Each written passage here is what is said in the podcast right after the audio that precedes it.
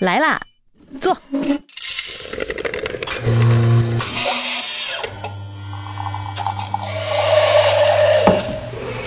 您的半拿铁，请慢用。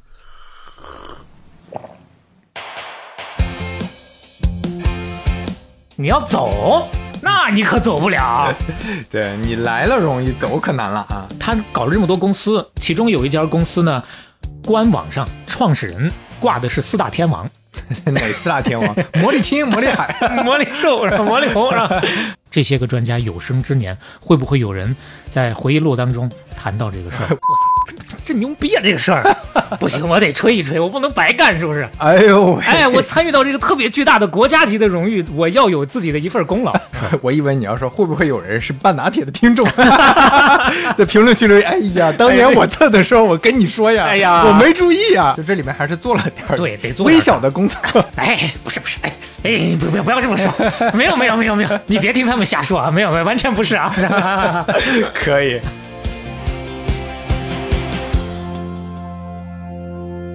半拿铁第十四期开始，各位好，我是肖磊，我是刘飞。今天算起来算是接续骗局系列，但是其实第十一期的时候，这个所谓的中国金融骗局就不太是金融方面了，就抛弃金融这个定语了啊。对，所以今天呢，虽然还有“骗”这个字儿啊，但是呢，我们算是换一个语境，讲什么呢？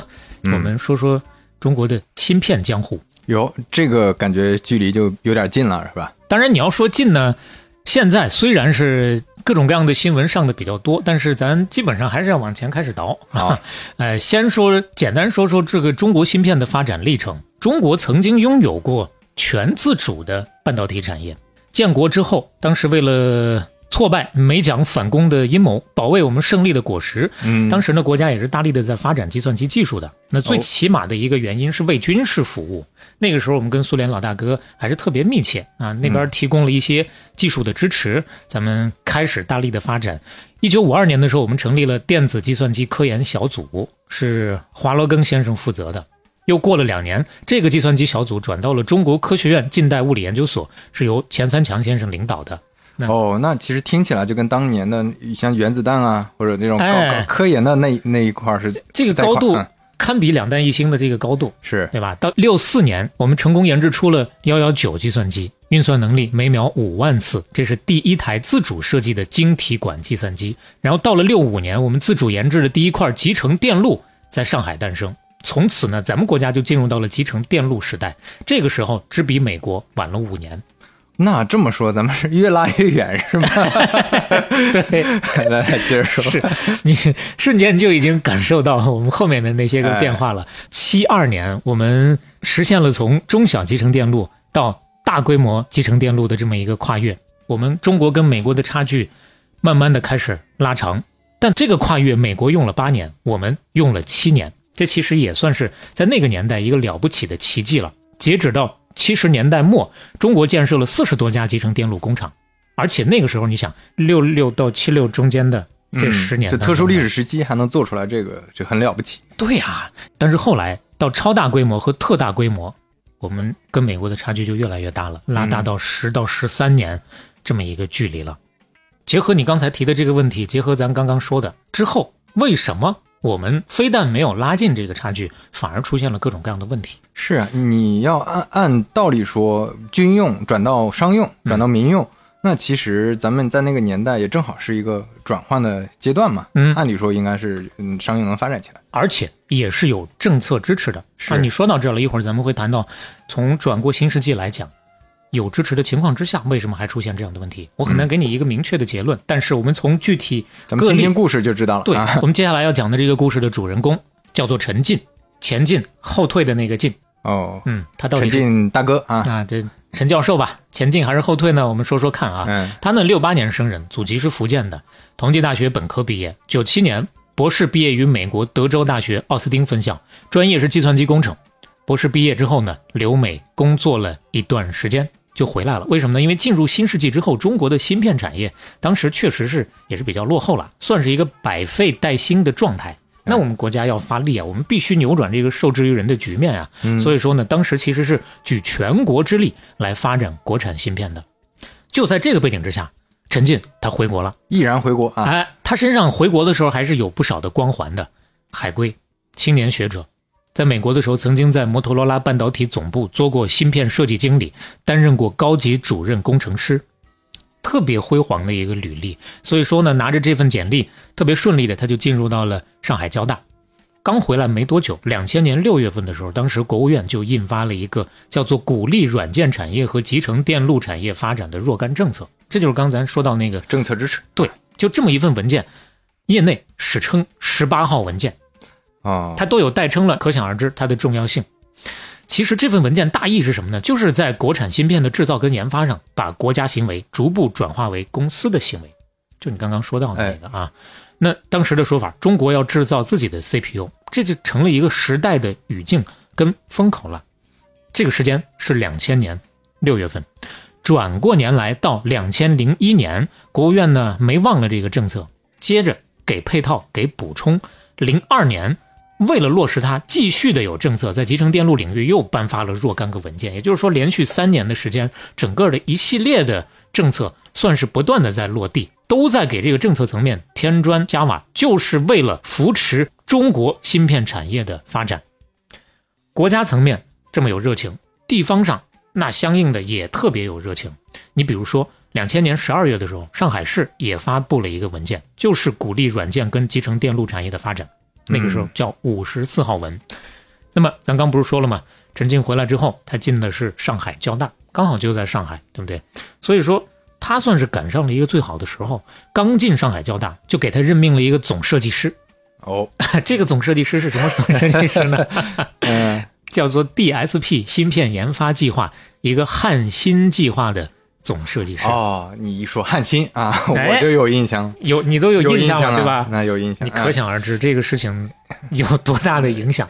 那 DSP 是是个啥呢？啊，这事儿咱稍微的解释一下啊。你要说纯从学术的角度解释的话，DSP 它叫做数字信号处理器这么一个简称啊。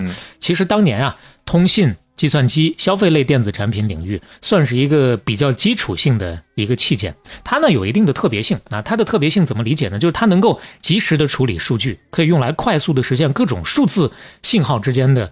算法的处理，你比如打个比方，可能相对好理解一下。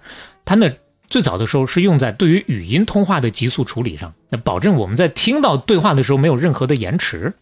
哦，如果说现在的例子的话，你比如说用在 Siri 里面，能够做到随时随地的语音待机，耗费的电量比较少。当然，这只是它就能实现的其中一个功能，帮助我们理解它是什么方向的实现功能的这个逻辑芯片。嗯嗯。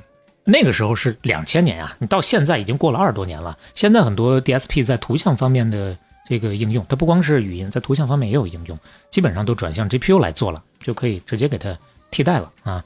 但是当时来说，DSP 跟电脑的 CPU，这是芯片工业的两大核心技术。那个时候只有少数发达国家有这个 DSP 的技术，它如果真能做成的话，相当于填补这个领域当中的国内的空白。哎。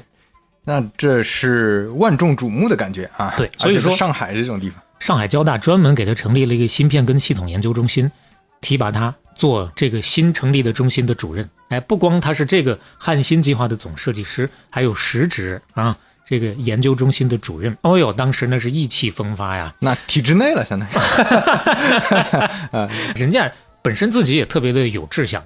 刚开始研发，我就给自己定一个计划，四年的计划，叫做。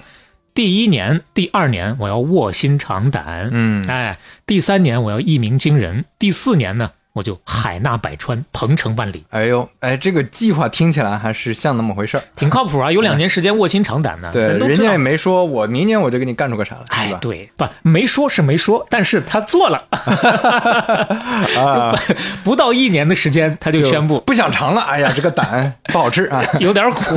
哎，我直接一步到位吧啊。直接就宣布 DSP 芯片汉芯一号我研制成功了，嚯！哎，提前一鸣惊人了，少走两年弯路啊！嗯，这本来第三年才一鸣惊人的，不到一年的时间，是零二年的十二月二十一号研制成功之后，到这个零二年底的时候就已经流片成功了。流片怎么理解？相当于做出来了，哎，对，简单的说就是你理解成打个样吧，就是先做样品嘛。嗯，哎，当时号称的这个技术，你听一下啊，采用了零点一八微米先进工艺，集成两百五十万个元件，具有三十二位运算处理内核，每秒钟运算高达两亿次。这个技术水准当时已经超越同期的英特尔了，世界顶尖了。超越英特尔了。哎，第一到这个水平了，哎，第二就用了这点时间，那你正常的思维，它肯定要有点问，你怎么能做出来呢？对吧？是吧？你就按当时英特尔的这个实力的话，至少要花他两倍的时间才能把这个东西搞出来。而且人家是又有资本，对吧？又有大组织的这个就工业化生产的嗯，科研的这个逻辑。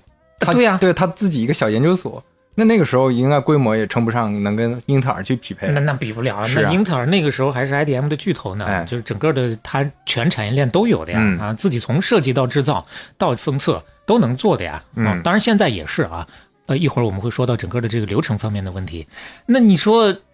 大家就得考虑考虑，你这一穷二白开始搞，你这个整个团队只有七十七个人，大多数都是交大在读的硕士跟博士，你咋搞出来的呀？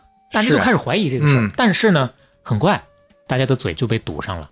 哦，就真的拿出来，就像咱们之前聊的那个那个水变，这 哎个水水氢发电氢发动机，发动机，对啊，就我给你出来水了，是吧？他们真做到这个哎程度了，是吧？对啊，而且那水中水晶发动机现场咱们没看到流出水来，人家这个都是开了现场发布会，哎现场请专家去验证的。哦，这个新闻发布会哪儿开的？零三年的二月份，上海市新闻办公室主持召开的嗯汉芯一号的发布会，而且当时这个发布会上，信息产业部科技司的司长、上海市的副市长、上海科委、教委的相关负责人都悉数到场了。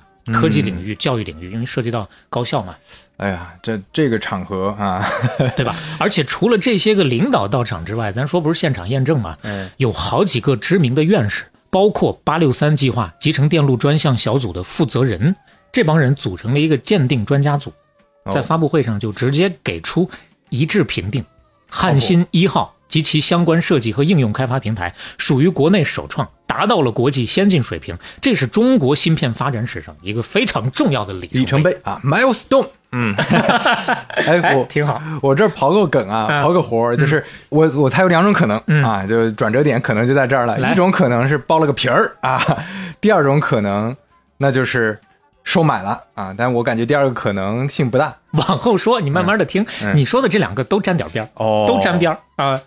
那这刨活能力越来越强了，咱俩哎，预测能力很强啊。哎，但是问题是，就算是按照刚才预测的这个，也有点说不通。咱不是业界的这么多大牛都检测了吗？这是权威认证啊，对吧？嗯那事实上，当初确实是从面上来讲，没有人在质疑它这个汉芯一号是有问题的了。那大家就是觉得，那它就是牛逼啊。是那这个东西被证明牛逼之后，你想，陈总设计师那一飞冲天了。上海市科委给他授予了上海市科技创业领军人物。零四年，上海交大把他特聘为长江学者。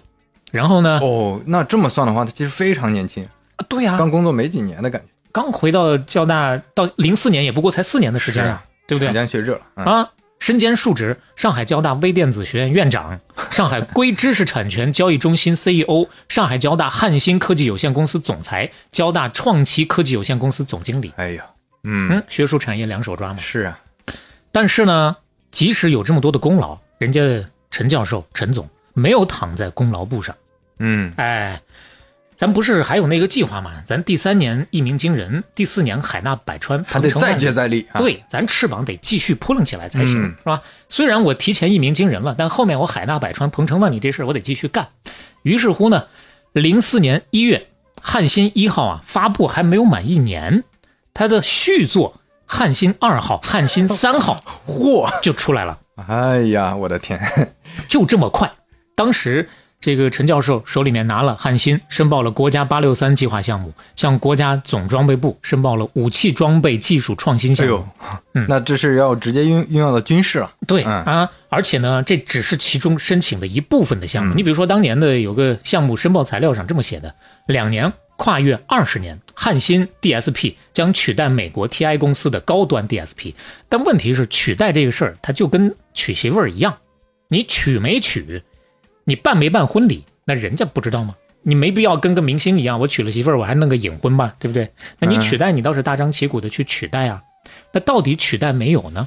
你得看看它现实层面落地落到什么有没有样的程度用上嘛？到底那些地方哎？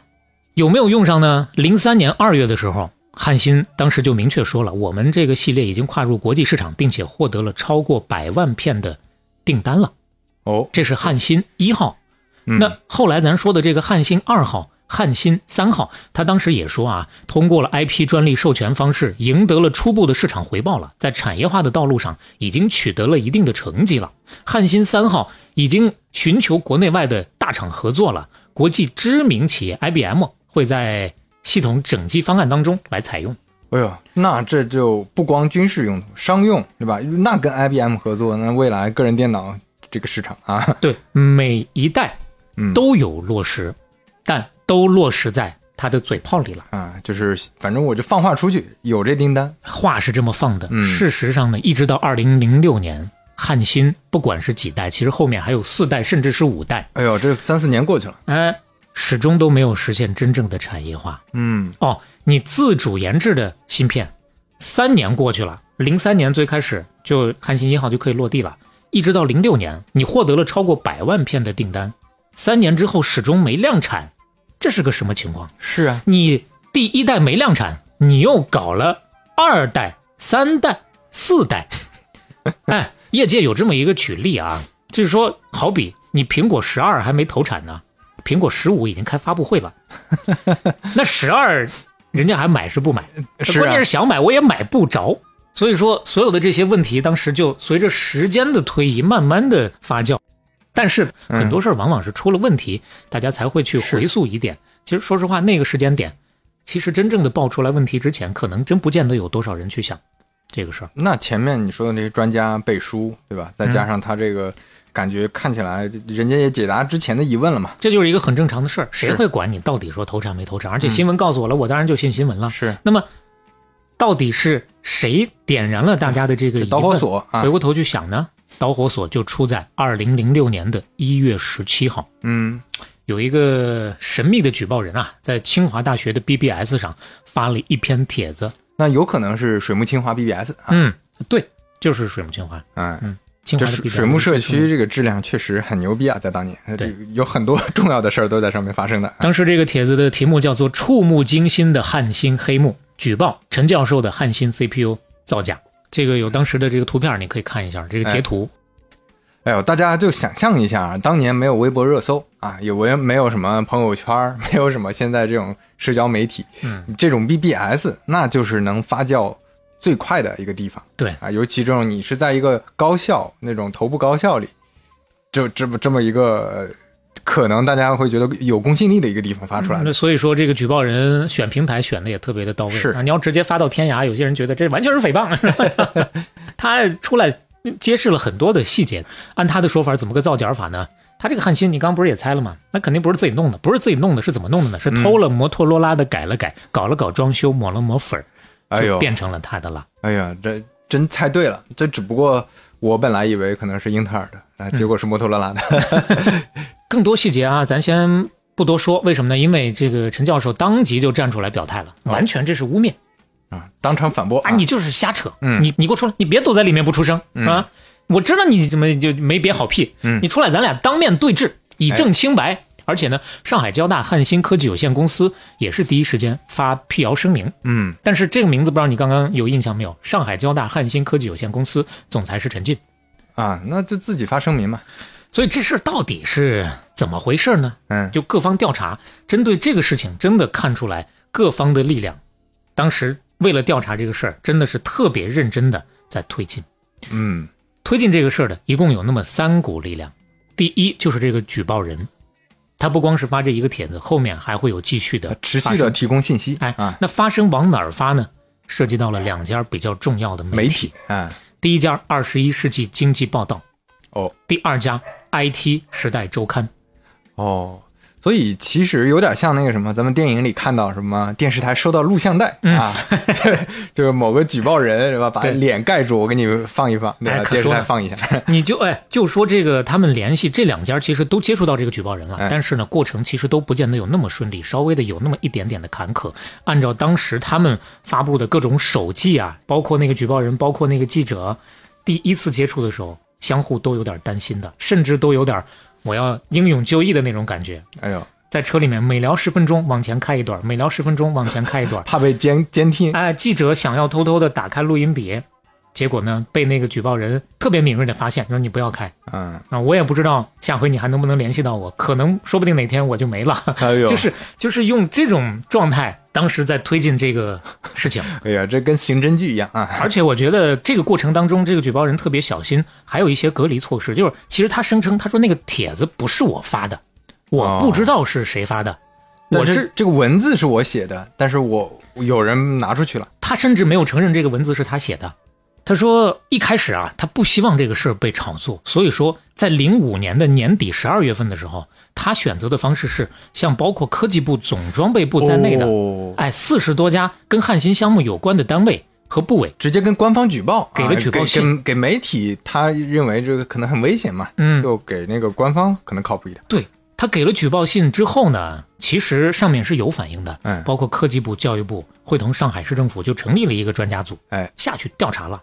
他呢当时是稍微有点听说这个事儿了，但是后续就没动静了嗯啊，就不知道这个事情有没有推进了。那之所以他现在站出来，就是因为他说，BBS 上那封匿名信把我让我已经没得选了，我必须站到台前来了。就这些信息其实是他当时举报的那些信息。哎，基本上是这些信息大差不差，嗯他是这么声称的。但是呢，有的媒体报道就直接把他说成是举报人了。所以呢，综合所有信息，我个人猜测，说不定就是他，只不过他当时不太敢承认。嗯这现在这么猜问题不大了，因哎为也不涉及所谓的什么人身的安全的问题了、嗯啊。这是我个人的一个猜测。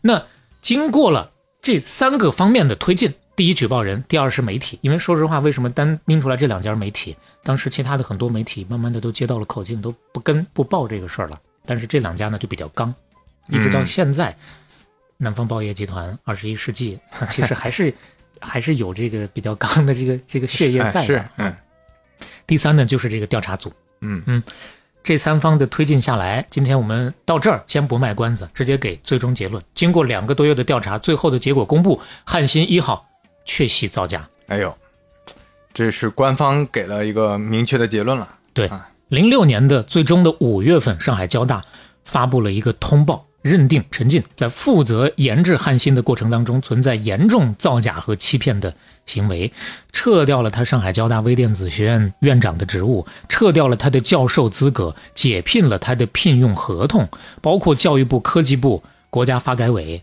都终止了相关的前面申报那些项目的执行，追缴经费。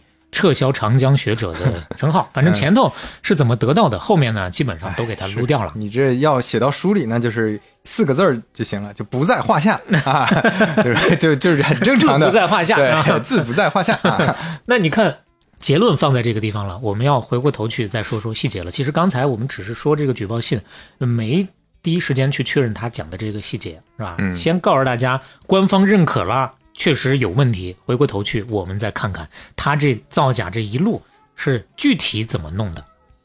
他的造假呢，其实是从他的履历就开始了，哦，履，所以咱们前面聊的履历还是有一定的问题的。啊，他是留美博士吗？他是，但是首先他的研究方向有造假，他研究的并不是芯片设计，是芯片测试，这你就懂了，啊哎呦喂，那就是从程序员直接变成测试员。对吧？那这两个还是有点天差地别的。是啊，这个事实呢，也是经过多方考证的，包括两家媒体都顺藤摸瓜找到了他的毕业论文，嗯，已经盖戳认证了，他不是学的设计，但是你求学期间你不是专攻 DSP 芯片的设计，那之后的这个职业履历如果合理的话，是不是也能够撑起他嗯对于汉芯一号的研发呢？哎所以说，我们还得看看他的工作经历到底是怎么回事的。上海政府网站关于他的介绍啊，他先后在 IBM、摩托罗拉，包括还有一家公司，三家公司任职的是高级主任工程师、芯片设计经理这些个职位，那都是负责性的。实际呢，哎，实际上，首先这是上海市政府网站的介绍，哎。其实在上海交大内部网站的介绍当中就没有所谓的 IBM 这个说法。哦，就是我在偷偷多加了一条。哎对。啊而且摩托罗拉这个事儿，他确实任职了，他干的也不是他声称的所谓的高级主任工程师，实际上在摩托罗拉，他也就是一个普通的测试工程师，哎呦喂，他也没干什么芯片设计经理这么一个职位。听起来就像一个互联网基层啊，跟别人说 我当年把淘宝做起来的。我跟你说，那个互联网圈子可多这种人了，是吗？对，当年淘宝我做的。哎呀，我的天！最后一搜发现啊，他就是写了几行代码。哎，这就像前几个月关于那个奥迪的小满的那个广告出问题之后嘛，大家就在吐槽广告界，你哪怕是一个扛了摄像机拍了一个镜头的，嗯也会跟人说这广告我拍的。哎，是。就这种感，当然大家各自吹各自的牛，好像都能理解，但他这个明显就是造假，比吹牛要更过分太夸大了，就压根没干过嘛。啊，对，好，他没干过，那也不能百分之百说他没有这个能力啊。对，就人家以后学习的呢，是吧？成长了呢。对，那我们再从他的成长经历之上 去看看他有没有这个成长的能力和时间可能性啊。他呢，九八年一月份毕业的，两千年三月份回国的。把这些时间全算上，基本上如果不是不世出的天才的话，他达不到能够领衔回来设计汉芯的这个程度。即使是在国外的任何一个公司，聪明再加机遇，你都占了，你不待到五年，你很难摸清全数字 DSP 设计整个的这个脉络。是啊，你看当年乔布斯还在雅达利、IBM 都是、嗯、都干过活呢，啊、干过基层。那他回头让他再去。干这些事他也干不了啊，其实。当然，这个话其实还是相对审慎的来说，也有直接不客气的。你让一个测试工程师搞一款高端 DSP 的芯片研发，不可能，别吹牛了。嗯，这个其实我们说的非常细致了，这是非常给他面子，去一点一点的追究这个事情。不给面子的说法就是纯大忽悠。嗯，所有的严密论证下来的路径全部堵死了，完不成。那既然我们已经从这个层面去论证了。他确实没这个能力，我们就看看现实层面他到底是怎么做的呢？零二年的时候啊，他有一次去美国，就托一个在摩托罗拉的朋友啊，从摩托罗拉的工作站上给他当漏了一款芯片的源代码，当漏了 啥词儿啊？哎，就把这款芯片的源代码给拷下来了。嗯，这款芯片是几百名工程师在以色列用了三年的时间研发的，后期流片也用了十多次。咱刚没有一点没说，他那个汉芯一号流片一次就成功了，是他不需要浪费时间了，本身就是现成的，他不需要再多。就是人家搞定的嘛。他拿到这个源码之后呢，就开始声称啊，我这个汉芯一号已经搞成了，这就是咱所谓的不到一年的时间。这儿这儿我稍微问一句啊，就是这个源代码它是呃软件层面的东西，那它用软件层面的东西就可以把这个硬件造出来是吗？哎，你也问到了一个非常现实的问题，嗯，只有源码是。我可以把这个芯片的样给你弄出来，是。用它是用不了，它这个源代码不包括调试接口的 IP 模块啊，就相当于简单理解吧，没有 API，你你外头那个应用程序也没法接。再举一个例子，业界比举的比较多的例子啊，就好像一个计算机，你有主机有显示屏了，没有键盘，没有鼠标，你没法去做这个人机对话，哎，除非对源码进行一下修改，就是我们拿了别人的代码来，我们。正儿八经的把它改成能用的，并且后面这些我都自己写，但是给他是结果他不中，他没有这个能力啊，就就连这个也搞不定。他也改了一部分，改了一部分才真正的能成为所谓的汉芯一号发布的这个东西啊。就是那你你也不能说完全是套个壳，就这里面还是做了点对得做微小的工作。对 对。哎呀，所以说怎么办啊？怎么实现验收？因为这个东西丑媳妇总要见公婆的呀，所以真正的骚操作，你猜的这个第一步来了，就是搞包装嘛，对不对？真的是套壳了啊！套的什么壳呢？他对摩托罗拉情有独钟，请他的弟弟从美国又给他买了十片摩托罗拉的，跟之前那个不一样了，芯片型号有不同了，成品买了十片芯片过来。大家可以想象一下，就相当于你要造一个电脑能用的啊，你先把 Windows 给偷来了，想了想，哎，我再把这个主机也给偷来，对啊，都给弄了，我直接一步到位得了，对不对？买过来之后，那不是摩托罗拉的吗？那他怎么办呀？他就找了一个砂纸，把那个摩托罗拉芯片那个摩托罗拉那个字样磨掉了。呃，就所以人家这个微小的工作还包含手工艺活，对，这不是搞高精尖的东西。但是话说回来，人家毕竟是还是搞科研的，嗯，手活没那么好，嗯，这个手工艺做的不够精细，自己磨的呀，怎么看都不够专业，能看出来。那去找非遗传承人做，哎，所以说他真的就找了专业的人了。嗯、什么专业的人呢？找装修公司雇了民工，哎呦喂，花了两天的时间。是非常细致的把这个芯片表面打磨的特别的光滑，然后又找封装公司把汉芯的 logo 大模大样的印上了。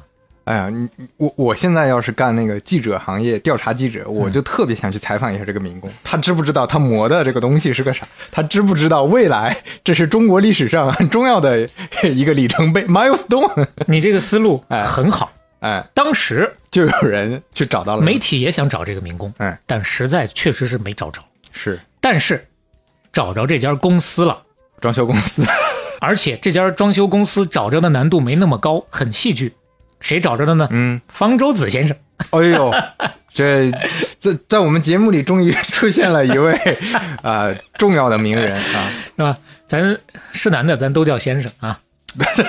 就是对，咱们先说清楚，这个不一定是代表很尊敬啊，就这个意思啊。哎这个当时那那是打假先锋啊，对不对？他是怎么找着的呢？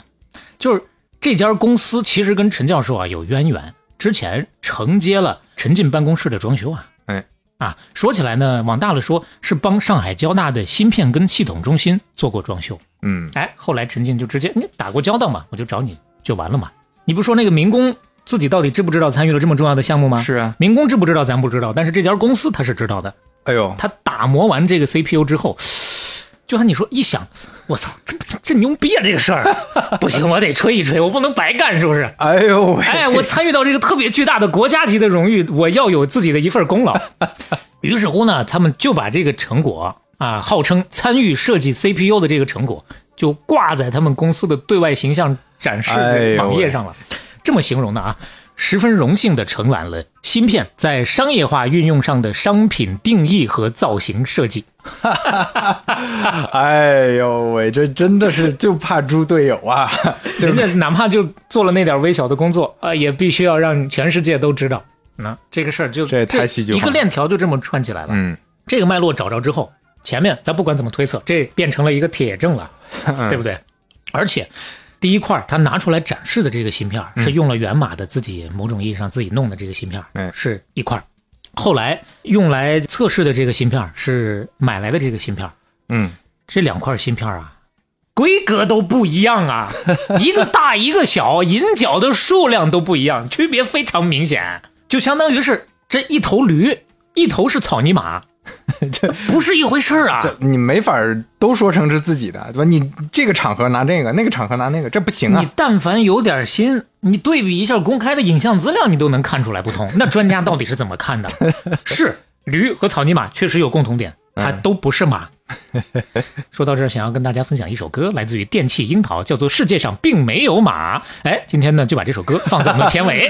片尾曲预告啊，哎，这它原始的那个汉芯一号，就自己拿源码搞出来的那一块儿，咱不是说了没法用吗？对吧？后来买的那个可以用，这是这两个的区别。哎，开新闻发布会的时候，面对媒体的镜头拍摄的时候，他展示的是他原始的那个汉芯一号，哦，但是咱不是说他要测试的时候咱对啊，他要展示程序嘛，是他要看我这个能干啥嘛偷，偷换了啊，瞒天过海哎，要播个 MP 3歌曲，播歌的时候用的就是买来的那个。哦。咱们要举个类比，就像之前水清发动机的话，那就是人家真做了一个出水口啊，就偷偷灌水了，哎 给你展示的时候这样，哎，你你去记者你去拿水啊，倒出来真有。那边连个水龙头，我给你灌的是农夫山泉啊，而且你说到这了啊，嗯。咱回溯一下那期节目，还有一个没讲的，就是有记者在那个水清发动机的那个车上找到了电源插头，有电源插头就是它可以充电呀、其实水晶发动机到底能不能让车跑还另说，是不是充电进去的这事儿不知道。就是当时记者有这么一个疑问，当然这就又涉及到技术的问题了啊。有兴趣的大家可以回去听嗯那期这个赛麟汽车和青年汽车的那期节目啊。但这儿就插插一个小的段子，就当年 iPhone 第一代发布会，嗯，因为当时会场信号太差啊所以那个 iPhone 上面那个信号是画上的，你知道吧？那是设计师画上啊的，就满格信号，其实可能没有，但但是嗯，你不能说人家造假，就是可能是是为了发布会效果。对，之后出的手机确实信号还不错啊。你别说那个 iPhone 是画上的，嗯，人家做的这个不是能放歌嘛，弄了一个 MP 3出来，嗯里面有重复播放的三首歌。后来各方报道都说，作为陈进，作为一个发明者，都没有办法去换歌。一共这个 MP 三里头日复一日的就是三首歌：《沧海一声笑》《挪威的森林》《天冷就回家》。这天冷就回家是个啥歌？前两首我知道我也没听过。啊。哎，咱且不说它到底是真正的为了搞效果才说他没法换，还是他啊确实就是懒啊，是我就不换了，我就这三首了。嗯，但确实还挺戏剧的，挺讽刺的。任何领导去视察的时候，来回的就放这三首歌。呃话说回来啊，咱刚才说到啊，对他给那个媒体展示的是自己搞的那个源码搞的那个，哎，给专家组鉴定的也是自己的源码搞的那个，所以说这个事儿啊，有点想不明白。那个其实是没法跑程序的，哦，那是个半残废是，汉信银行。嗯，那到底是怎么通过专家组的鉴定的？是啊这是整个事件当中到现在仍然是巨大的谜团。对啊至少到目前还是一个未解之谜。不知道这个专家这些个专家有生之年会不会有人在回忆录当中谈到这个事儿？我以为你要说会不会有人是半拿铁的听众，在评论区留言，哎呀，当年我测的时候，我跟你说呀，哎呀。我没注意呀，哎呀，哎，要是有这个效果，那可就真是仪式感拉满了，我跟你说。哎，大家给转发一下，知道这，因为我们怎么说呢，还是留面子吧，这事儿啊。嗯，各个专家我们都没点名儿，那嗯。有新的朋友呢，在我们的后面说 notes 参考资料里面去了解一下。都能看得到啊。反正之后几乎所有的专家都选择了沉默，哎，甚至我也没想明白的，包括菲斯卡尔在内啊。后来人家哦也去找菲斯卡尔确认说我们在内部调查，啊，我们还没有结论。后来就公开报道语境当中就没有看到他们对这个事情有任何的说法了。啊，对你按理说我的东西被盗走了，那我肯定站出来要说话。对所以说呢，针对这些个人的沉默，后来有很多人就扩展阴谋论了。啊哎呦，这是多大的能量啊，让他们都能够闭嘴。又得上头有人了。啊 对，嗯嗯，但是呢，这个没有任何的所谓的证据，嗯那这事儿我就没法展开，哎就不做这方面的任何的展开了啊。说到这儿呢，技术上的造假过程基本上跟大伙儿讲明白了，你知道是怎么做的了，你可以去复，不是你 以后可以去辨别了啊。哎，除了技术上造假之外呢，咱看看他在商业操作之上，或者说利益攫取的过程当中是怎么做的啊？从汉芯一号发布，陈教授就开始在社会上招聘了很多的市场销售人员，专门负责各种各样项目的申报。哎呦，这个我确实没太想到，我以为就把前面这个东西骗走了，然后肉身逃出去得了，然后这还是正儿八经想做商业化呢。不是，他这个申报的过程就是骗的过程啊。啊，就是我不是想要真的用到产业里，而是通过申报先把钱薅到。哎，对，其实就跟咱们前面说到的各种骗局非常像的一点，就是我不管做什么东西，我必须要把宣传这步做到位，一掷千金，全方位、多渠道的搞宣传，去骗，嗯。去搞偷袭。嗯他撺掇了很多项目啊，比如说指纹识别系统的芯片、身份识别系统的芯片、数字证书 SOC、个人信息终端 SOC、银税一体 SOC 等等，花样百出。嗯。SOC 是什么呢？简单解释一下啊。嗯，System on Chip，翻译过来叫做片上系统、啊。简单理解，你你就可以把 SOC，你也可以把它理解成一颗芯片，其实它就是一个完整的把硬件、软件啊都集成在一起，功能很强大的这么一个芯片。就本来芯片是一个呃技术嘛，它不不结合业务，哎从对啊软角度讲。我我为你的业务，然后我给你定制一个能完成功能的一个东西，直接给你成品。哎。啊，这就工程了，对吧？嗯。这个过程当中啊，咱不刚刚说了吗？陈总嗯。各方面能力都很突出。啊，当然除了研发之外啊，嗯，从编写材料到上报到答辩到领导跟专家的视察公关活动，都是亲自上场的，而且整个的过程他自己能够给你糊裱糊的天衣无缝。据说汉芯当时的员工大家都很佩服他，我，您这个答辩跟公关能力，该说不说，那就是牛逼。就通过这样的方式啊，签了很多的合同，立了很多的项目，但是嗯立完之后就根本都没去做。那立了项之后就有拨款了，拿了拨款之后，哎，特别有江湖义气啊，组织员工大规模的旅游，出去玩儿 嗨，先开始团建了，哎，对，把所有的人都伺候好，让大家都开开心心的，你来做事儿。旅游完了之后回来，好，继续来申报下一个项目。这个过程他一共搞了多少呢？从零三年一月到零五年六月，一共是获得了有关部门的立项三十一项，这都是搞国家的钱啊，骗取了各个部门的无偿拨款超过一个亿了。组织大家旅游花几个钱啊？那 我是我做点宣传，当时也不需要花多少钱，我又不是说商业广告那么大，对吧？嗯也就是发发文章就好了嘛，对不对？哎那相当一部分钱，后来看一下，源源不断的都通过各种的关联交易和财务操作进到了他本人的钱包当中了。哎呦，但是法律在这儿呢，对吧？是啊，啊，虽然钱当时他是揣到兜里了，后来呢，按照官方的说法退回了拨款，但是因为当时法律不够完善，这个陈总陈教授本人没有受到任何的法律的处罚。啊，还能这样啊？不光是他，包括二零零六年年末这个事情就已经画上尾声了，基本上嗯都已经盖棺定论了嘛。还有记者还惦记着这个事儿呢，专门去向国家有关部门去求证，有没有人在这个事里面受到法律追究啊？是啊，没有，没有任何人因为汉芯造假这个事情受到任何法律的哎呦，这个跟之前跟跟我的想象也不一样，跟咱们之前讲的骗局故事也不一样啊。那前面讲的那些多少都是几个亿的经费，对吧？你少说也是几十年的有期徒刑啊。对，这就是芯片行业的某种特殊性。不光当年，现在有些案例还是这样的。哎呦，你还没想到的是什么？嗯，种种迹象表明，这个事儿过去之后，陈教授啊，一直很活跃是吧？而且活跃在芯片行业，还在芯片行业，哦甚至跟上海交大这个名字还有关联。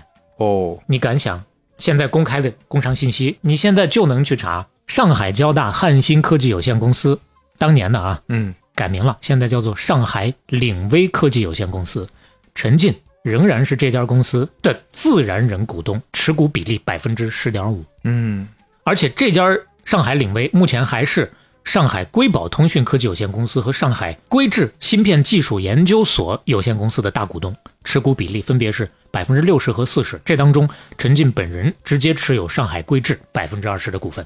嗯，所以我感觉那陈教授还是很了不起啊。那要我的话，我要是上海交大领导，我不想跟他合作了，那可能就是表达能力真的太强了。所以这个事情后面，那真的就没有人再去真的能挖出一些什么了。讲故事就只能是讲到这儿。嗯，更多的，咱且还不是说我不能跟你说，是挖不到了，不是不能，实在是也挖不到什么东西了。嗯，但是话说回来，咱刚不是讲了吗？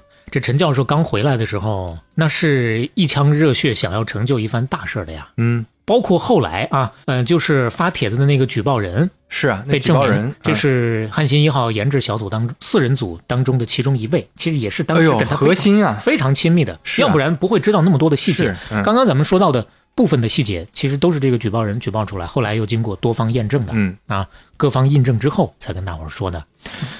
他说：“我最开始加入到这个团队里面，就是因为觉得陈进他是一个务实的人，被欺骗了，感觉。对。但是呢，我就发现汉芯一号一发布之后，哦，项目申报一个接着一个，这个陈进就发现原来务虚这么爽啊哦，啊哦，我就务点虚，我就有这么多的好处，我就吹吹牛逼我就可以了。嗯那我费心巴力的去投入那么多的精力，投入那么多金钱干什么实业？算了。”哎呀，这就是被腐化了。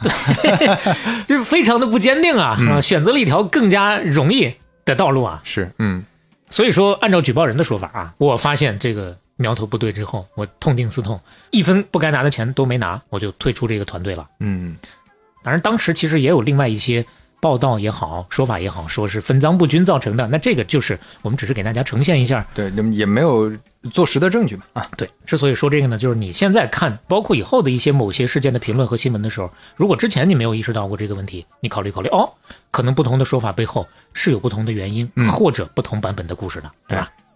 那不管他们自己内部的原因是什么，究竟为什么在当时的这个科研和审批环境之下，这么大张旗鼓的骗人的事儿，这条路能够给走通了呢？嗯我们援引一下啊，北大国发院的前任院长、经济学家周其仁的表述，哦，那这也是比较著名的经济学家，非常知名的，对吧？嗯他说，这倒不是说有关制度太过简陋，恰恰相反，这些他说的这些年啊，这是大概零六零七年那个时候，嗯他说这些年咱们国家的教育科研机构里啊，程序越来越复杂，不少教研机构甚至要雇专人才能完成越来越多的填表的任务。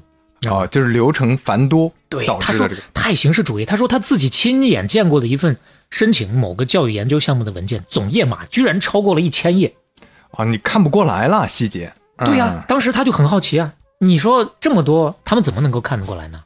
哦，有了汉芯这个事儿，大家明白了。你费了这么大功夫弄出来这些个文件，也就是装个样，根本就没有人去认真的去看。哎，那你就跟以前大厂写周报，写周报，我写个两万字儿啊，对吧？老板以为老板看，老板不看的，老板看两句话就关了根。本就不看。下回叫你汇报的时候，你说，哎，我那个周报里当时写这个事儿，老板说啊，要不你再讲讲，是，都是这样的。就受到汉芯这个具体的案例的影响，有些人甚至给他扣了一个帽子：中国的芯片产业这么多年一蹶不振，他有非常大的责任。哦，因为这个事儿，民众的自尊心受伤了，国家收紧管控了，更少再有人敢轻易的去涉足芯片研发这个领域了。伊利老鼠屎让中国的芯片产业停滞了十好几年，这还是设计层面。嗯嗯，到这儿呢，咱要简单的说一说啊，你说整个的芯片行业芯片行业啊，往大了分就是三块，设计是一块，加工是一块啊，嗯代工厂、晶圆厂是干的中间这块，还有呢封测是一块，这三部分。这几年大家关心更多的是中间这部分，晶圆厂，就是真正的芯片制造这个环节，大陆确实还是受影响比较大。嗯，所以接下来咱得说说制造了。哎，二零一四年，当时国家出台了鼓励集成电路产业发展的政策，成立了一个国家集成电路产业大基金一期。其实跟前面那个两千年那个有点像了，对吧？嗯然后国家层面，我一出这个响应之后呢，各地政府我必须有点动作，对不对？嗯出台各种各样的相关的扶持政策，哎，又开始旧事重演了。北京、上海、江苏、浙江、河南、安徽、湖北，这是相对来说见到比较多的。当然，相对靠谱的，你像北京、上海，这是一呃芯片产业的集聚地。那其他的各个地方政府其实是遍地开花，开始搞这个芯片布局，想要抓这个产业风口。嗯，那咱说到这几年，大家的关注度这么高，那不还是因为从一八年中兴开始嘛，哎，到一九年华为，这都是咱们卡脖子的这些个事儿。是，啊，有了这个之后呢，那国家的意志就更明显了，地方政府就更加积极的去搞这个事情了，非常优惠的条件，搞各种各样的招商引资，成立包括外面的大公司也可以进来搞合资公司。然后呢，接下来的发展过程当中就会出现各种各样的问题，很多项目都是赔了夫人又折兵，就没成。有太多例子啦，德怀半导体、成都革新、贵州华新通、福建晋华等等，非常非常多的例子。一会儿呢，我们会简单说到几个。当然，这里面最出名的，我们主要讲一个嗯，武汉的红芯。哎，这个多问一嘴啊，这我们前面说到这些公司啊，这芯片公司其实都是制造公司，它没有自主研发能力，相当于，呃，制造为主，有的它是 IDM 模式的。啊简单的从模式上，我简单跟你稍微说一下吧。对你问到这个问题了，因为嗯肯定也有朋友之前没有关心到这么细节嘛。虽然说技术层面我们不讲的太细，因为咱们毕竟不够专业，不去装那个大尾巴狼。嗯但是最基础的一些可以跟大家说说。芯片领域呢，三种模式啊，嗯呃，IDM 是一种，Foundry 是一种，还有 Fabless 是一种。嗯 IDM 呢，就是从设计研发到制造，嗯包括封测、后面销售整个的体系，我全部自己搞定。嗯其实最早芯片行业主要的就是这么一个模式，大厂英特尔、三星，这是最核心的一个代表。呃全部自主嘛，啊，对但是呢，因为半导体芯片工艺更新换代太快了，摩尔定律在这放着呢，对对吧？包括维护的成本，包括自己啊，我费了这么大功夫把我的这工厂建起来，自己需求的这点产能够不够，能不能用满，这都是问题。所以说后来呢，很多 IDM 的厂商就开始做转型，我只去做设计。嗯代工交给别人。其实代工这个事情呢，是台积电开始搞起来的。在台积电之前，你基本可以认为，大家全是 IDM，对，哎，台积电就搞了一个模式，我只加工，只做这个中间加工环节，嗯，我不往上下游延伸。就我有自己的工厂车间嗯啊，你研发出来，我可以给你做出来，对，这就是最简单的一种理解。嗯世界上最大的晶圆代工厂就是台积电嘛，这就是第二种模式，叫做 foundry，嗯我就只做代工。还有刚刚我说的那种不要工厂，只做设计，就是 fabless。所谓的 fabless 呢，就是把前面制造这个词儿和 less，less 就是没有，我没有厂，所以就说刚才咱们说到这些芯片公司，基本上大部分都是只做设计，是大部分只做中间的这个，就咱们、啊。咱们接下来要说到的这些就是台积电相当于，哎，对，更多的是像类似于台积电这种的，嗯。核心呢就是制造环节，嗯。但是呢有一些落地的时候是按 IDM 来设计的。那大体明白了各个环节之上他们都干啥之后呢，嗯。回过头来我们来说说这个武汉红心，这个是红是红啊红色的红，啊。是弘扬中华文化、弘扬社会主义核心价值观。哎，这个红，武汉红心啊，成立于二零一七年十一月份，嗯，这就很近了呀。是，当时号称是投资一千两百八十个亿，在二零一八跟一九年两度入选了湖北省的重大项目。哎呦，你说这个资金量比之前咱们说新能源车还高出好多好多呀！哇，新能源车那个时候烧了六十六个亿就已经是天量了，对不对？对啊，你说，包括它号称投资没有那么多的呀。对你说一一两百亿就能烧出来一个很头部很不错的品牌了。是我们当时它都是按一百亿来算的嘛，是啊吧？嗯这个一千两百八，十亿。那这么多钱能搞出能搞出什么规模呢？按照他们的项目规划啊，预计是建设十四纳米逻辑工艺生产线，总产能可以达到每个月六万片儿。这就涉及到一些相对专业的十四纳米六万片儿这个事情，一会儿慢慢的解释。好，讲讲这里头的人儿吧。啊，嗯，工厂大抵是这么一个工厂，项目是这么一个项目。哎，攒局的人是谁呢？最早攒局的人叫做曹山，我们给他起个代号叫做曹半仙吧。就是那个仙神仙的仙去掉一半，正好是山，是吧？啊，哎，挺好，你这个 我以为你就这个意思。我还真不是啊，还是你解释的好，啊。因为他这个行事风格就是个半仙儿的风格，啊，就飘忽不定，所以叫他啊曹半仙。神神叨叨，哎，嗯。特别能侃，特别能说啊，啊特别有江湖气息，特别会包装啊。据说啊，自己身上能时刻揣好多张、好多张、好多张的名片儿，名片里头印的身份包括什么呢？台积电的副总，红旗驻美国纽约第一任副总等等，就拿这些名片到处的去搞关系。嗯，但是呢，不太好搞，因为呢，并不是所有的地方政府也好，或者相应的产业链上的公司也好，都是傻子，稍微的一背调都能查出来啊。他这个所谓的这些个名头啊是假的，所以他经常被拆穿啊因为就这是这这，我以为还是好歹人买来或者怎么，就是假的呀。买不来台积电的副总啊，对吧？哎台积电的副总里头没有叫曹山的呀，红旗在纽约根本没有公司啊，而且这个曹山甚至不是他的真名儿，啊，有说呢他是借用了老家的司机的名字。嗯，哎，他的司机叫曹山，他本人因为犯了太多的事儿，所以在外面都用化名，而且网上很多人都声称知道这个曹山。你知道，我看到知乎有人留言是这么说的：我认识这个人，嗯他的名字叫做鲍恩宝，嗯，这名字怪怪的，这是安徽庐江的，这就是个骗子。哎，到处打着这个建电子厂的名义搞诈骗，骗了马鞍山，骗了庐江，骗了灵璧县。哎，所到之处到处都是烂尾楼，一地的债啊。后来呢，听说改名叫曹山了。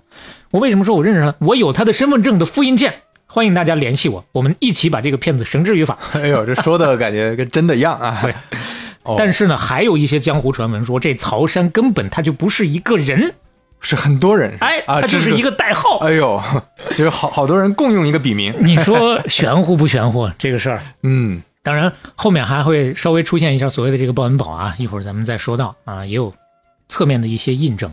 那他呢是最早攒局人，他为了找有意愿合作的地方政府呢，平常就是闲着没事儿各个省会城市当中流窜，找过广州，找过合肥，找过成都，找过南京。但是呢，咱刚刚说了，那经常被拆穿，所以说大多数时候都是碰壁的。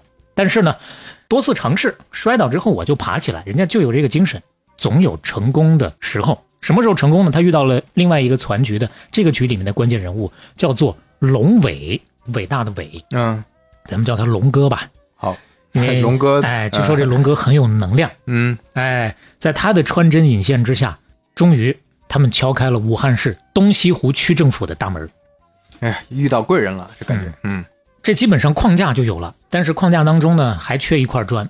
这块砖是谁呢？另外一个局中的非常重要的人物，叫做李雪燕，这是龙哥找来的，跟他关系比较亲近的，呃，去担任这家公司的董事，我们就叫他李掌柜，因为后来嗯当总经理，后来当董事长。哦，就叫他李掌柜啊，相当于他们三个把这个最开始的公司的实权就已经控制在手里了。嗯且不说前面那两位啊，这位李掌柜他的从业经历呢，为什么能当总经理呢？是不是业务特别棒啊？嗯，不是，跟芯片毫不沾边儿，卖过烧酒，开过饭店，倒卖过中药。哎呦，这感觉是一一直干个体户啊，哎看来搞芯片了啊就，只要是他们的人，甭管你以前是干啥的，甚至说安排的公司当中的一个监事啊，姓李的一个监事，内部人士后来调查了一下说，以前就是负责照料李掌柜日常起居的贴身保姆。嗯是个人就行。所以就这么搞笑的一个团队，就这么攒起来了啊！龙哥最开始的时候是董事长，曹半仙是董事，李掌柜董事兼总经理，千亿的半导体项目，三个臭皮匠，学历呢是以大专居多的。就一个技术专家都没有，对，当然咱说这个用词啊要审慎一些，是以大专居多，并不是说全都是大专 啊。嗯呃，这里头曹半仙是除外的啊，他是小学文凭，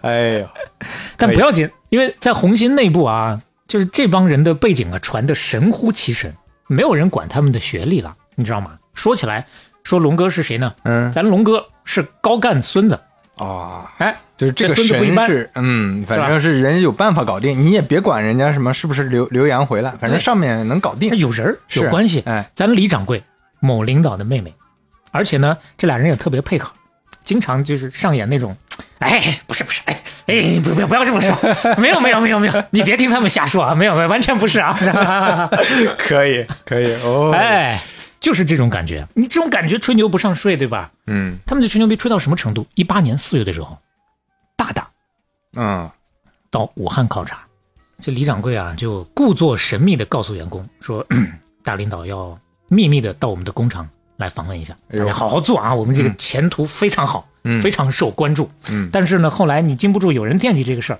啥时候来的？我得好好的去验证验证，查一查啊。嗯查来查去，多方核实发现，根本就没有这事儿，嗯吹牛呢。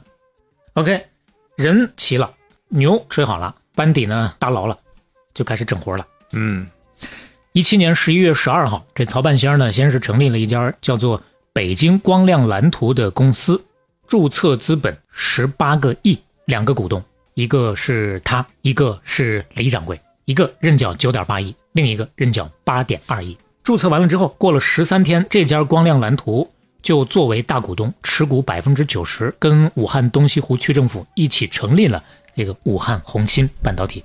武汉政府呢，就百分之十，算是小股东了，是，就出两个亿启启动资金。嘛，也得，对啊，注资两个亿。那那听起来感觉就这两个亿了，他们，哎，当然了，不然呢，对不对？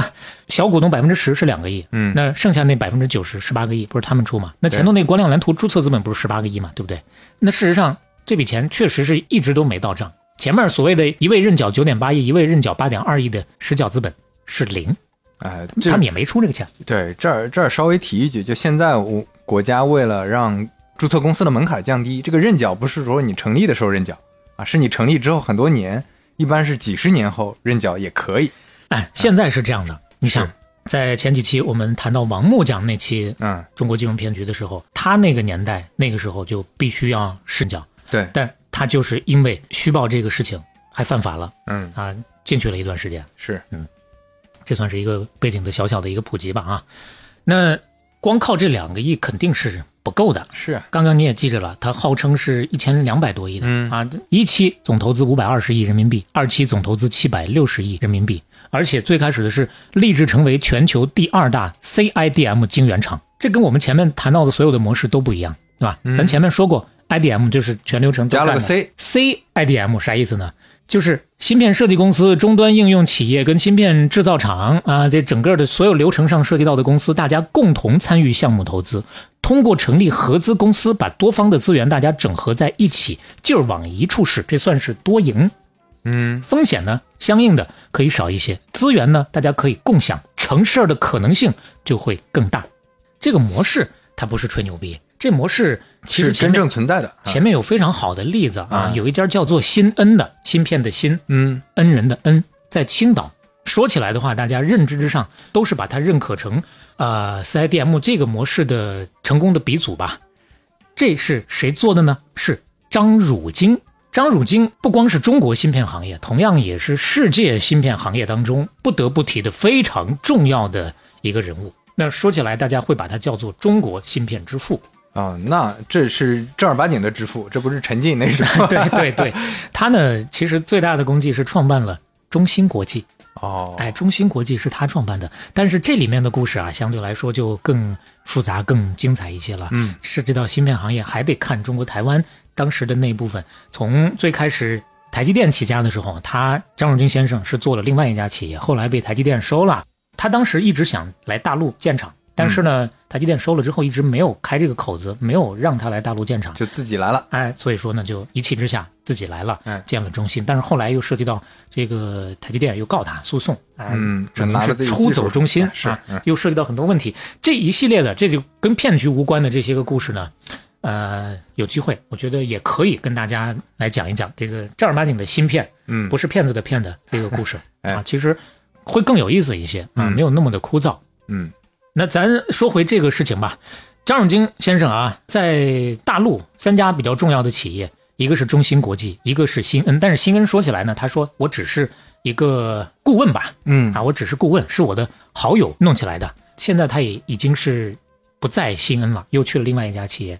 这其实谈到新恩，就是给大家稍微普及一下 CIDM 这个模式，甚至有人这么说，说新恩在青岛做的这个事儿，就关系到中国半导体产业是不是能够走出一条不再受到制裁的道路。嗯啊，这个就不是吹牛逼了。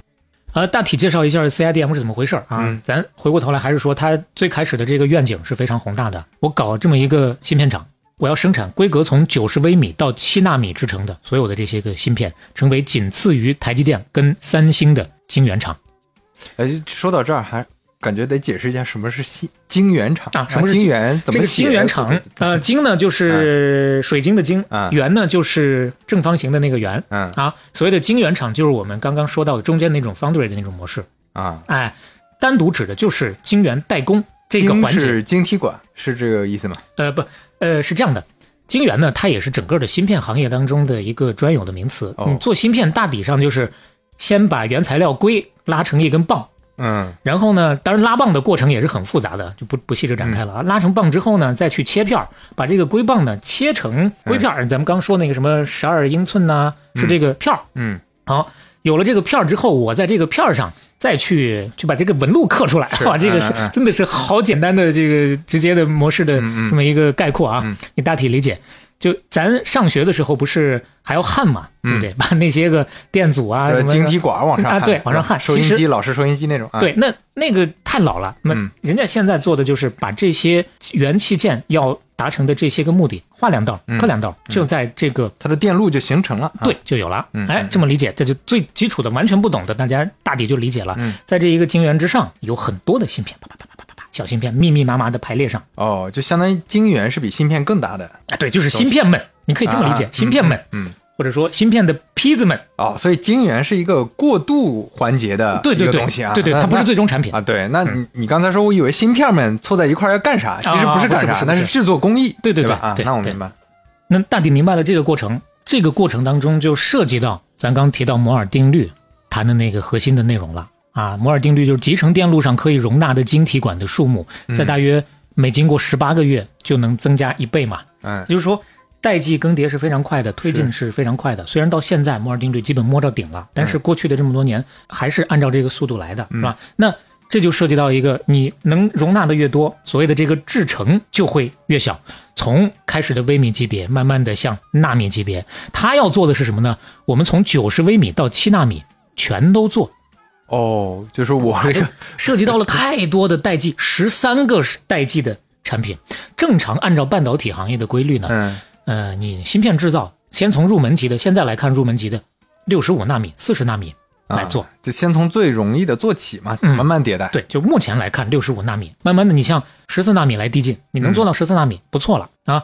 但是呢，红芯一上来就宣称专攻十四纳米，甚至我要搞七纳米，嗯，基本上当时国际最先进的了，是吧？量产的啊，接近最先进的吧。哎，就相当于你还没学会走，你就要飞了。啊，现在我就要达到国际先进水平嘛。对我这意思一上来我啊就要国际先进。嗯，那其实人家有他的员工啊，就在问这个曹半仙啊，你为什么搞得这么大跃进呢？那咱不是要正常弄事儿吗？嗯曹半仙说啥玩意儿弄事儿？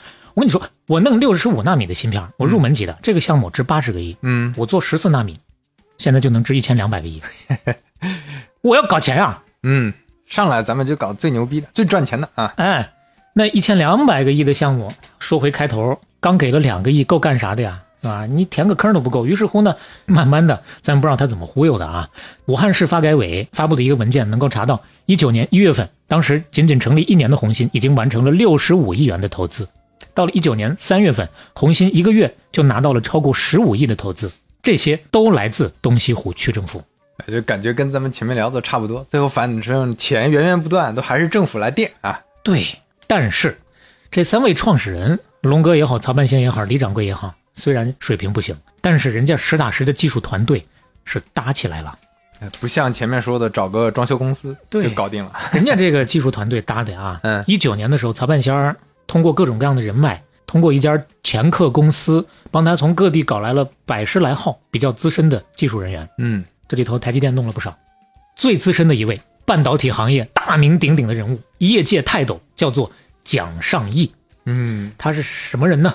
台积电的前 COO 二把手啊，就把台积电的二把手都能挖来，那确实不得不说，嗯对吧半仙儿是半仙儿啊。硬生生的把老人家给忽悠过去了。嗯那，去的时候七十来岁了，但你要真让我说，听到这儿啊，我觉得如果他真的有这种操盘能力啊，嗯有传人的能力、嗯组织管理能力，对，能把这个事儿搞定，那也行，对这事是吧？感觉听起来像在可 往靠谱的那条路该上走。搭的台子都搭了，对不对？我连这老头都弄过来了，我、嗯我要这个地方要稍微的简简单的讲一讲这个蒋尚义这位先生，因为在整个的红星的这条线里面，他起了非常重要的作用。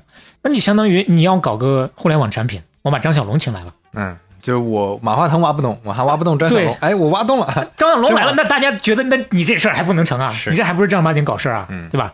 当时为啥能去呢？一方面，他不是从台积电直接挖过来的，嗯，他是已经在台积电二度退休了。你说都七十多了，本身六十岁的那会儿就已经退休了。退休的过程当中呢，涉及到了跟底下的一个另外一个技术大牛的恩怨啊，所以说呢，那个技术大牛出走了，后来去了三星，然后台积电告他，然后呢，他又去了中芯国际，又告他，反正 也是特别不顺。但是呢，嗯就目前从公共领域来说，大家都特别认可他的技术能力，嗯啊，跟这位在台积电被叫做蒋爸，人称蒋爸，爸爸的爸，啊，就是说明地位很高啊。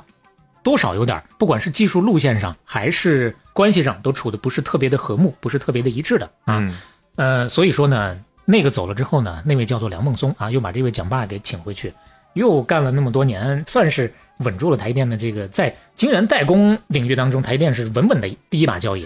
啊，所以还是有很大的功绩的。哎、对，啊。有非常大的功绩的。嗯，那么又退休之后呢，去了中，他去了中芯国际，哦，蒋爸去了中芯国际。嗯，当时台电也是老大不乐意啊，其实有点。嗯啊，当然，呃，没有那位去的时候那么不乐意，嗯嗯。但是呢，因为那边多少有点不乐意，所以坊间传闻啊，蒋先生呢就跟台积电的老板啊，台积电老板那当然是整个的半导体行业当中最出名的那位，叫做张忠谋，哦，跟他承诺，我只做顾问工作，我没有实权。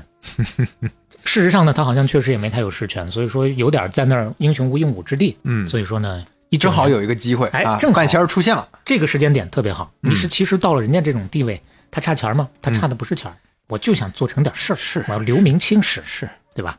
这你也熟啊，你也遇到过很多这样的人，对吧？是，嗯你就像当年陆琪回国，很多人好奇，哎，他为啥不去阿里，不去腾讯，要去百度？那我去腾讯，我能显示出我的什么厉害呢？腾讯已经这么好了哎，他好了，大家不会觉得我好。你说我在微软都已经做到对啊那个位置了对啊，我差点就 CEO 了呀。啊，其实就是这种心理，大家都想成个事儿，所以我需要一方自己能说了算的天地。把老人家忽悠过来之后呢，其实是做 CEO 带这个头儿的。是，有了这个标杆之后，他再去挖其他的人，其实跟找投资什么的讲故事一样的道理，容易多了呀。包括在这个过程当中，他们还继续的吹牛，跑到台湾这些地方去挖技术团队的时候啊，经常打着政府高层的旗号去骗人，而且呢，经常会带着这些技术团队进出一些号称有背景才可以去的酒店。嗯，其实这事儿啊，咱说到这儿要再插一句了，真真假假还真不敢下定论。业内还有一些关于红心背景的传闻，就说可能真的有背景啊。可能真的也是多少经过调查的文章。调查的是什么呢？他们最后出问题之后打官司，从官司的里面层层抽丝剥茧，确实能够找到一些多多少少飘忽不定的一些联系。嗯说这个红心有军方的背景，嗯而且红心方面肯定是跟前面一样，不管有没有，我是不澄清这个事情的。嗯，所以到现在听起来都还是在靠谱的阶段啊。哎，对，好，二零一九年六月份，这个蒋爸就决定入局了。但是这个时间点又涉到了涉及到了另外一个问题，还记得刚刚我们说到这个曹山这个真实身份的问题吗？嗯，不是有人说他是鲍恩宝吗？是这鲍恩宝是什么呢？安徽一家叫做点创电子的董事长，这个鲍恩堡后来啊也接受媒体采访，说你说这个人是我，这人不是我呀，说我什么到处拿着印着各种各样伪造的名片骗人，我从来没有拿过这样的名片啊，而且说我把蒋尚义忽悠去的，我根本就不认识蒋尚义，素未谋面啊。后来甚至有报道是说，蒋尚义身边的蒋爸身边的一个人也向媒体证实过，嗯、不认识这个人好像。说蒋尚义加入的时候，曹山已经离开红星了，这俩人没有任何交集。这个事就有点又有点说不清道不明。但是不管他离开不离开，他始终应该都是这背后的操盘手。嗯当然他离开这个事情是有迹可循的。从时间表上去卡这个事儿的话，确实能卡到。为什么咱要着重的说一九年六月蒋爸决定来这个事情呢？一九年五月份的时候，曹半仙儿和龙哥就从红星的董事名单当中退出了。退出之后呢，李掌柜就出任董事长了。咱刚最早说过，李掌柜后来当董事长了。就相当于，这个节点如果他是幕后的话，那这个李掌柜就是台前的那个人了。对啊，那说起来，我五月份我已经退出了，他六月份才加入的，这事儿跟我毛关系没有。嗯，传到这个地方，人基本齐了。红星员工数最多的时候，差不多四五百人吧。嗯这四五百人，咱都说了，他不是草台班子呀，嗯挖的都是专业的人。当时荷兰光刻机制造商阿斯麦去跑到红星去调研的时候啊，给了他们这个工程团队很高的评价，夸红星是他们在中国大陆看到的最好的团队。哎呦，直接用最好这个词儿了。对，咱也不知道荷兰人是不是也懂 这商业互吹那一套，嗯但是正常从阿斯麦的角度来讲，似乎没有那么大的必要。这家公司要稍微多画点笔墨来简单的说一说 多画点笔墨，简单的，反正要多说两句说一说啊，说一说啊，卡脖子卡在哪儿，它就是非常重要，它就是那个大拇指。嗯知道吧？这家公司成立在一九八四年，号称全球领先的半导体设备系统提供商。它做光刻机的，嗯，它唯一的产品就是光刻机。别说全球领先了，它就是现在全球的头把交椅。从过去几年的市占率来看，基本上都是在百分之九十上下。哎九十啊，这这这不你就不是头把交椅，那就是垄断地位啊。别人根本就干不过他。这个我是想象不到的，因为你哪怕说这个 CPU 的那个设计公司或者品牌公司，那就是英特尔、AMD，对吧？这还有还有几家，包括苹果现在也在做。嗯，那其实也不是说有这种垄断地位的。咱们说到现在，品牌里边有这种百分之九十以上是这样的很少啊。对它，所以就是纯垄断性。你说到这个啊，你比如说设计公司，刚刚咱不是讲那三个环节嘛，不是嗯有一些只管设计的嘛？那个是五厂半导体企业啊，嗯大抵看一下二零年的一个营收的排名，嗯第一是高通，第二是博通，第三哦是英伟达，第四是联发科，第五是超威半导体，就是 AMD。呃，前五个有四个都是美国的企业，嗯，联发科是是中国台湾。中国台湾。哎，那晶圆代工厂，我们说到这了，顺便说一下吧。嗯这个是更新一些的啊，就是今年 Q 一的前十大晶圆代工厂的营收最高的台积电，市场份额百分之五十二。所以你也知道，刚刚为什么说它就是稳稳的？它它是全球啊，它可是它可不是亚洲或者什么。对呀、这是中国台湾之光嘛，嗯嗯 就是台积电。第二是三星，三星虽然它是 IDM，但是呢，它在这个代工方面营收还是非常屌的。嗯第三是联电，嗯台湾；第四是革新，一会儿我们会谈到格罗方德，美国。嗯。哎，第五就是我们的中芯国际。哎呀，那中芯国际确实还是挺挺牛逼的，能排排得上啊。为什么我们管张永金先生叫做中国芯片之父？嗯，啊，中芯国际的故事呢，也值得好好的跟大家来讲一讲，说一说。回头有机会可以讲。哎，大牛啊，这是稍微的又岔开话题一下啊。嗯呃，回过头来我们还说阿斯麦这家公司，嗯，它的市占率一方面高，另一个方面呢有点供不上货，毕竟是高端设备。就需求太多了，需求太多了啊，产能有限，嗯所以说它对外供货的供货的条件很苛刻。就算要接受订单，他得派十几个人的团队到客户的工厂去实地的考察，打分制啊，去给你评评分，看看你的技术蓝图、你的资金状况，到底你够不够格来买我的设备，就你别买来不用，对吧？那我浪费了。别浪费，对吧？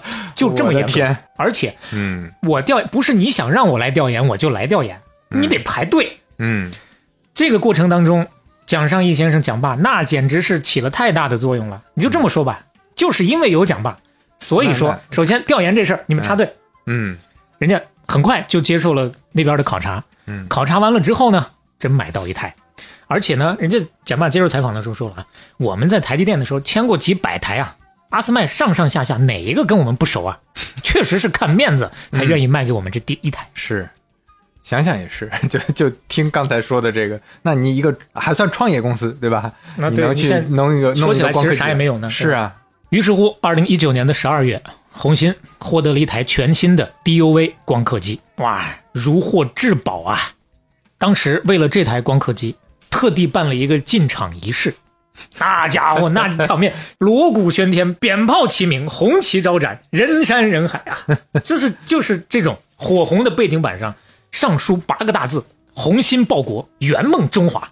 哎呀，这我感觉东西湖区政府啊，那也乐开花了，那真是看看有面了啊！”哎，为啥就买一个机器搞这么大的阵仗？这光刻机到底有、嗯有这么重要？咱刚刚不是说卡脖子，我只是我个人把它比喻成那个大拇指，在这个光刻机这个领域，我认为它绝对是那个大拇指。嗯嗯这阿斯麦其实是一家荷兰企业，嗯但是它的第一大股东是美国资本国际，有百分之十五点八一的股权。第二大股东是美国贝莱德集团，啊、嗯也有一些人熟悉它叫黑岩，有百分之七点九五的股权。嗯这两个话语权就基本锁死了。第三大是英国的，呃，只占四点五四，剩下的就非常非常分散了。所以其实是一个美资企业啊，你你抽象一点说，你可以这么讲，或者说美国有非常重要的话语权呃啊话语权嗯，包括从一八年开始，美方多次游说荷兰政府，你不要让阿斯麦把高端的光刻机卖给中国。哦，对，其实要跟荷兰政府那边打交道，那荷兰其实那某种意义上，那我往外卖相对中立嘛，对吧？嗯啊，包括今年还有这样的新闻不断的在出来，嗯就在上个月。那这个回过头来就要看看，它到底卖了多少给我们？是，我也好奇这一台啊，这这这么隆重，对啊，那我在查到底是卖了多少这个数据，我最开始查到一个数据给我吓到了，嗯说大陆啊光刻机啊差不多一千台左右吧，就整个大陆啊，啊，我说一千台是不是有点多呀？因为 对，比想象的多啊，就感觉这家伙可能也就二十台的样子。就就因为我因为查了一下这个阿斯麦的 Q 二的财报啊，嗯。最新的这个财报，嗯。光刻机分两种，一种叫做 DUV 光刻机，嗯。深紫外；一种叫做 EUV 光刻机，极紫外，是两种不同的技术路线，嗯。在此不做展开。嗯，基本上你只需要知道极紫外是最先进的。嗯嗯，，EUV 只有阿斯麦能做，只有他家有。现在就是那个 DUV 别家还能做哎，虽然也哎对很珍惜。对啊，啊，它的二季度的财报里面，极紫外 EUV 一共二季度卖了十二台，这还是像中国大陆是吗？不不是整个的就出了十二台，哦，全球中国大陆一一台都买不着，哦不让卖，E EUV 一台都买不着，中芯国际就巴巴的等着 EUV 呢，啊，所以这就是这真正的卡脖子卡卡的那个点儿点儿，没辙了啊明白？啊嗯，就这十二台还环比增长九台呢。那相当于以前几乎没有。啊，当然这个只涉及到我只查了它的这个二季度的财报啊，可能涉及到一季度 之前不一定是那么少。过年的时候多一点。哎，然后呃，DUV 卖了七十九台，环比增长二十台。嗯，那反正总体算下来，一年也卖不了多少。嗯大陆怎么可能一千台呢？我就所以我觉得那个数据不太靠谱。后来又查到了另外一个数据，我觉得相对靠谱一些。就咱们不说别的吧，嗯就只说阿斯麦的吧。因为那个你不一定完全不对，可能涉及到其他厂商的一些比较落后的、落后了好几代的那些，嗯全部放到一起，但意义不大了。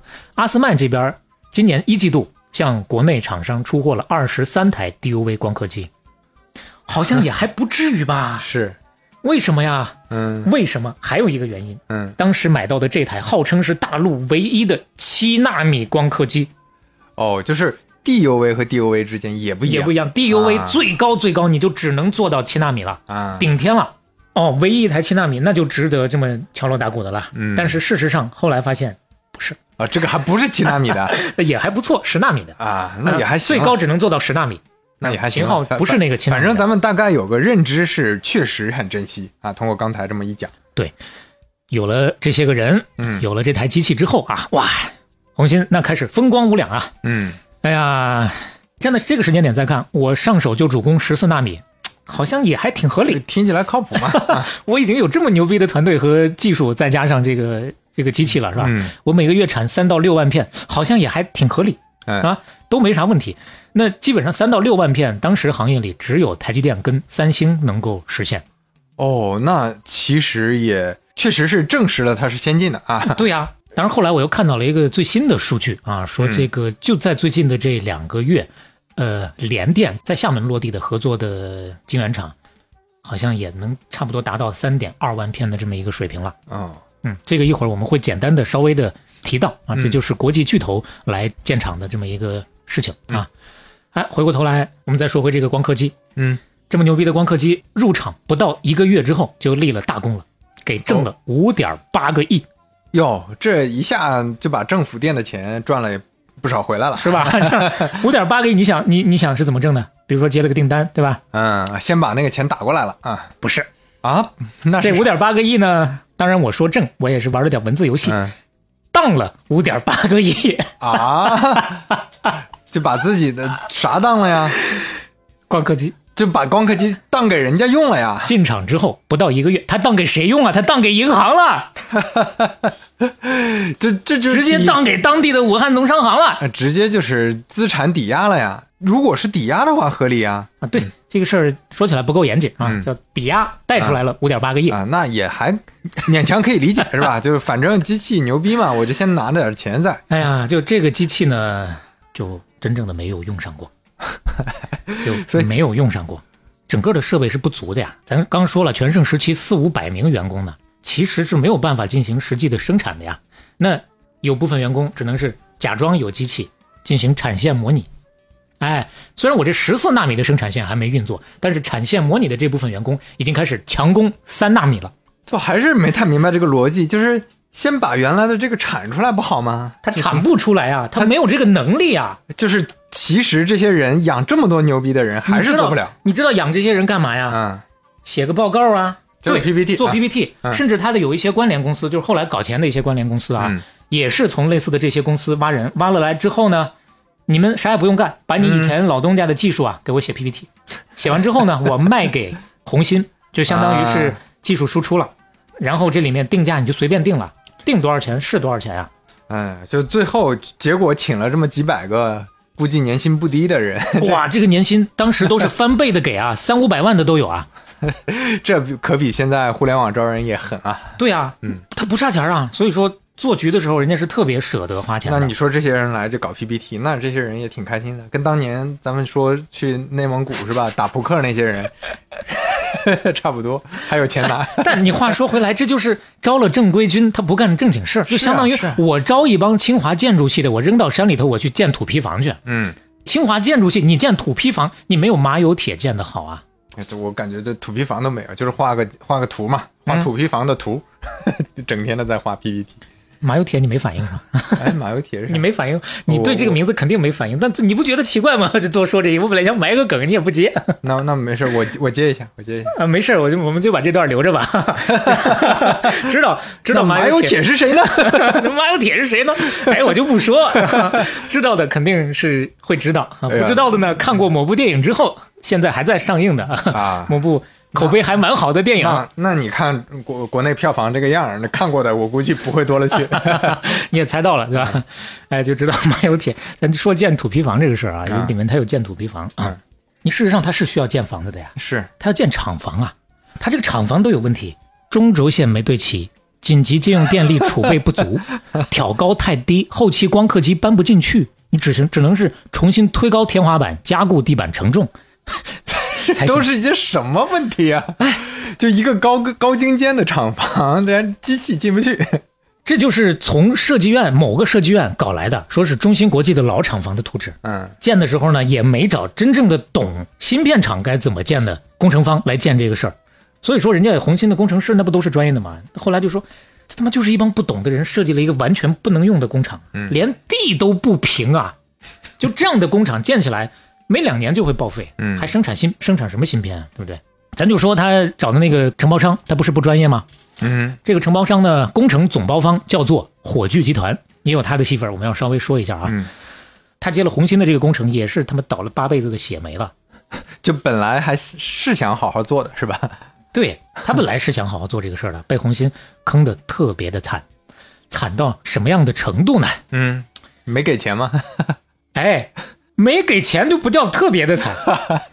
嗯一九年五月三十号，火炬集团向红星支付了四点三五亿。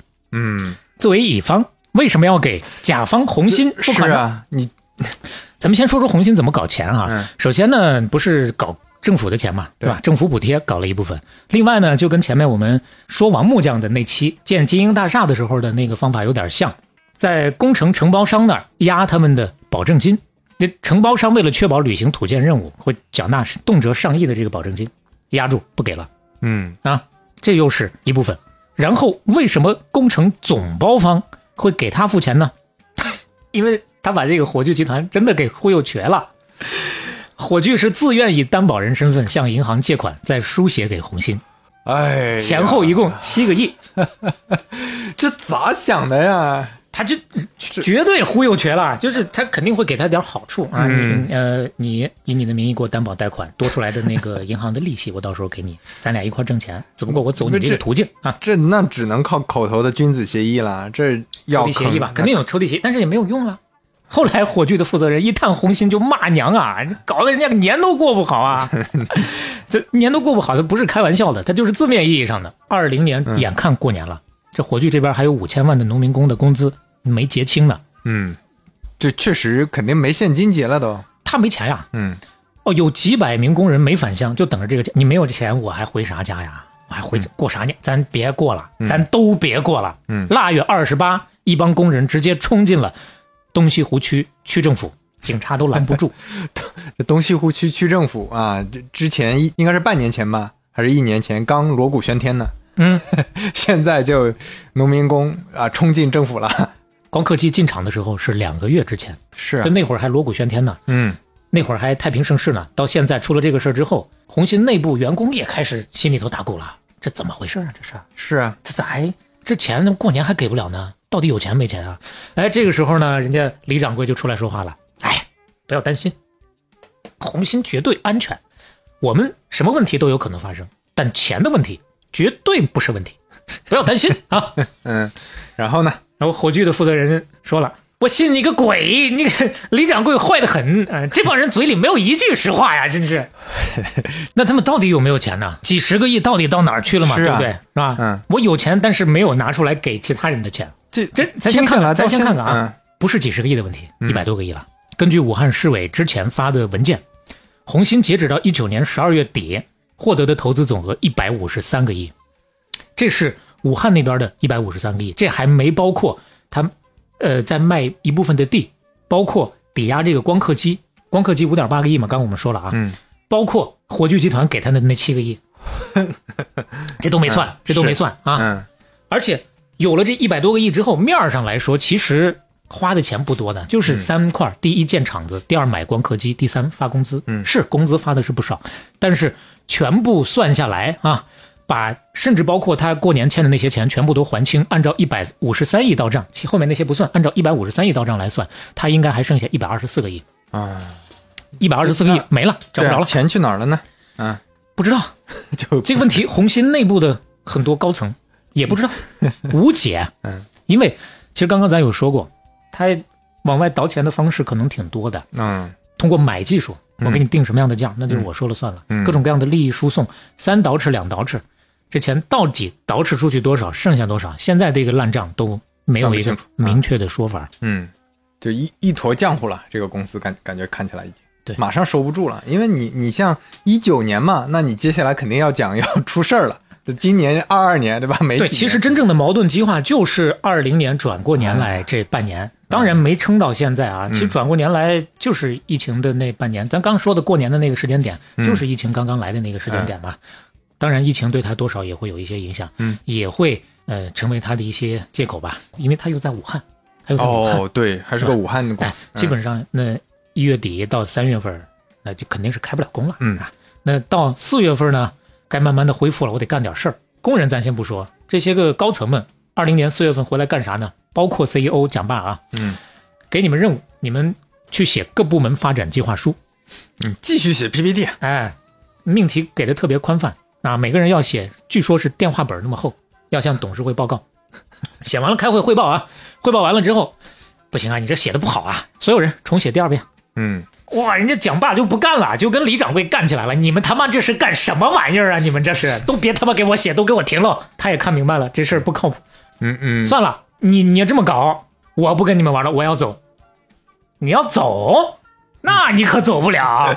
对你来了容易，走可难了啊。好，你现在要走，你现在要走，我就搞你，嗯，我找人怎么搞？写你，我把你写的身败名裂。红心所有的失败都是因为你，你走吧。哎，不过确实是，你说哪怕不写啊，他这么一走，最后欠农民工这么多钱的，这社会影响这么差，那你得本身也是哎很打脸的一个事啊，总之呢，现在能够调查出来的大概有这么一些原因，说不定内部还有更多的一些复杂的关系，导致呢嗯。六月份确实没走成，反正又多待了一会儿啊，待到什么呢？公开的能够看到的他出现是在七月八号的时候，当时红星举办了一个员工表彰大会，嗯这个蒋先生被要求出席给员工颁奖，对外呢，红星也发了一个照片儿你看看这个照片大家都是特别开心的。这位是李掌柜，这位是蒋先生，是不是笑得很灿烂，比着大拇指？是看起来啊，就一切正常啊。对你光看这个照片儿那你能看出啥问题啊？嗯这都甚至可以成为辟谣的经典案例了，对，对吧？嗯，特别开心的。但是前脚开完这个会，活动一结束，后脚蒋先生马不停蹄，抓紧跟头把式的逃离武汉啊！不回来了。啊 哎呀，后来《南华早报》采访的时候，他说：“ 嗯我在红星那就是一场噩梦啊，那就是，哎呀，我的天哪！”太惨了，这老先生，有点晚节不保那意思呀。是嗯后来呢，其实他又去了，又去了中心，哦，还是回中心了。又去了中心国，这又是另一个公案。咱刚刚说中心那边还有一个跟他不对付的呢，嗯他一去不对付那个，马上就又写辞职报告，我不干了，你们怎么回事？怎么又把他弄来了？我不干了啊！当然，呃，嗯这个回头可以单独再讲啊单讲。单讲啊，不去剧透太多了啊。那人都走了，这个时候实在是留不住了，就大家撕破脸了嘛。是差不多七月初宣布辞职吧。辞职一个月之后，当地政府直接就自报家丑了。七月三十号，红星所在的武汉市东西湖区政府官方通报，明确指出红星项目存在比较大的资金缺口，随时面临资金链断裂导致项目停滞的风险。但这个报告很快又删了。哦，这后是后来你就找不到他了。嗯但是呢，就这个事儿，大家不管你删不删，其实就是从这个反正这是个节点嘛，官方节点啊就爆出来了。嗯，这是七月底的时候，到二零年十一月的时候，嗯嗯，他们把这个区政府把这个百分之九十的光亮蓝图的股份收了，接管了红星了。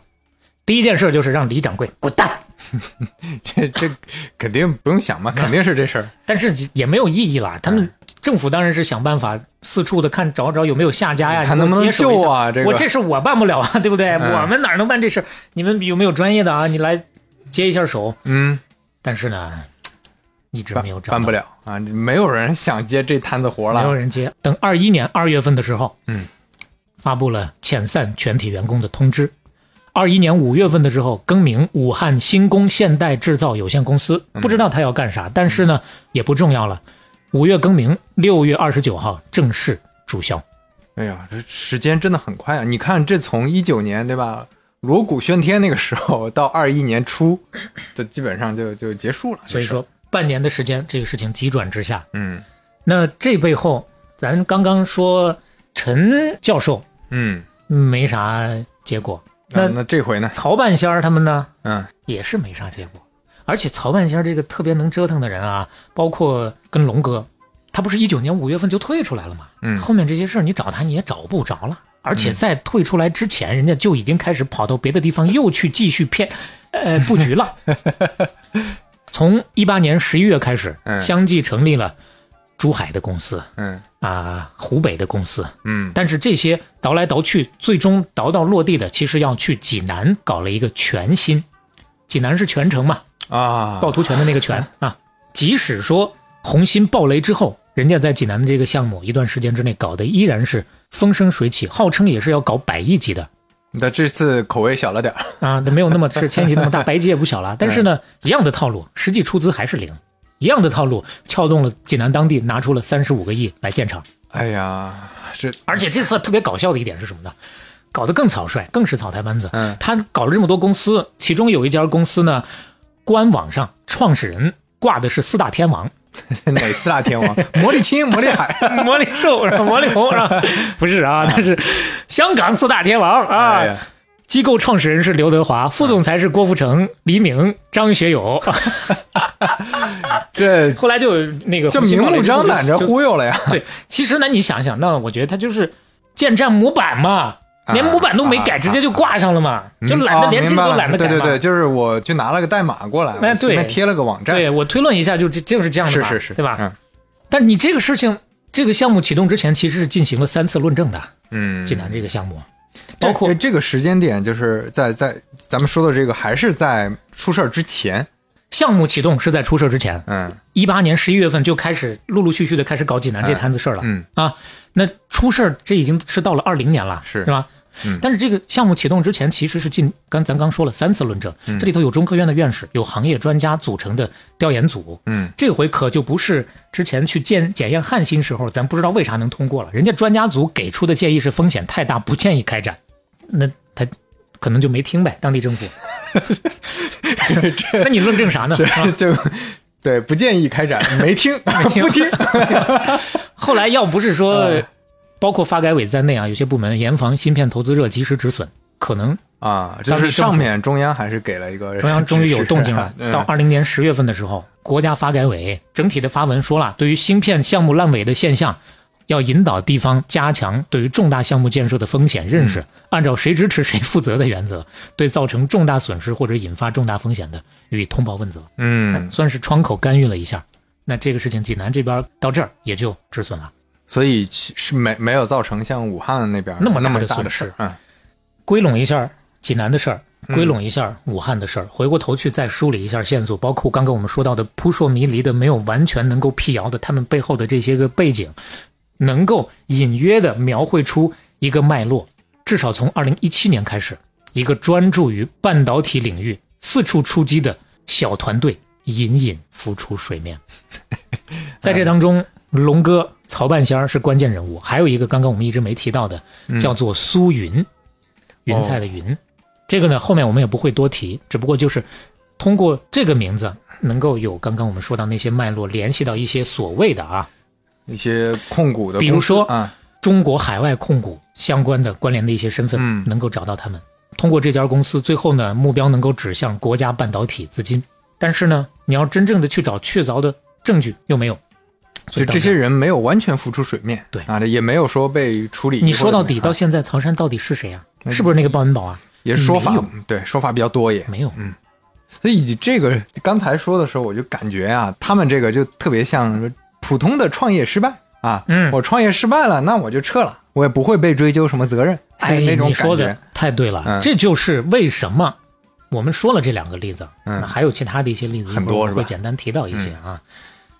你这地方的造新项目当中，你到底是骗呀、还是水平不行啊？嗯，很难去做实这个证据。你没法界定，主要是那人家对吧？曹半仙也可以说，我是因为我水平不行，我确实不懂啊，那我走了一些弯路嘛，对吧？那还有一些我也不是人故意骗你对，还有一些人直接就是甩锅地方政府的 啊。啊。那你这个项目黄了，是你地方政府的承诺的资金没到位，是你地方政府干预太多了，你外行指挥内行。嗯，你要是不给我下身手，这事儿我他妈早成了，呃这也说不清楚是吧？还有就是，你地方政府这些都是家丑啊，嗯，大家不愿意去追没法大张旗鼓的去讲了。那说的更难听一点，我再去多追究，把自己惹一身骚啊。嗯，所以说，所有的这些原因就导致大家想不明白的一些问题：为什么这帮骗子行骗成本这么低，是没有人受到制裁？所以，过去的这几年吧，嗯从说起来，从一五年国家大基金一期开始，嗯到慢慢的卡脖子，再到现在，流产的这些个项目啊，挺多的。嗯，长沙创新停摆被收购，陕西昆铜烂尾，昆铜那个是做柔性屏的柔性半导体，苏州宏芯这个是宏大的宏，嗯跟 IBM 合作的，但是呢，依然两年左右就闹出欠薪风波。贵州华新通跟高通合资的，两年多关门了。还有成都革新，号称要投资九十亿美元，前后烧了六十四个亿的人民币，搞了几年毫无建树。二零年五月份遣散员工，停工停业，厂房没有人接盘，采购的那么多齁贵齁贵的那么多设备，在厂房里头积灰呢。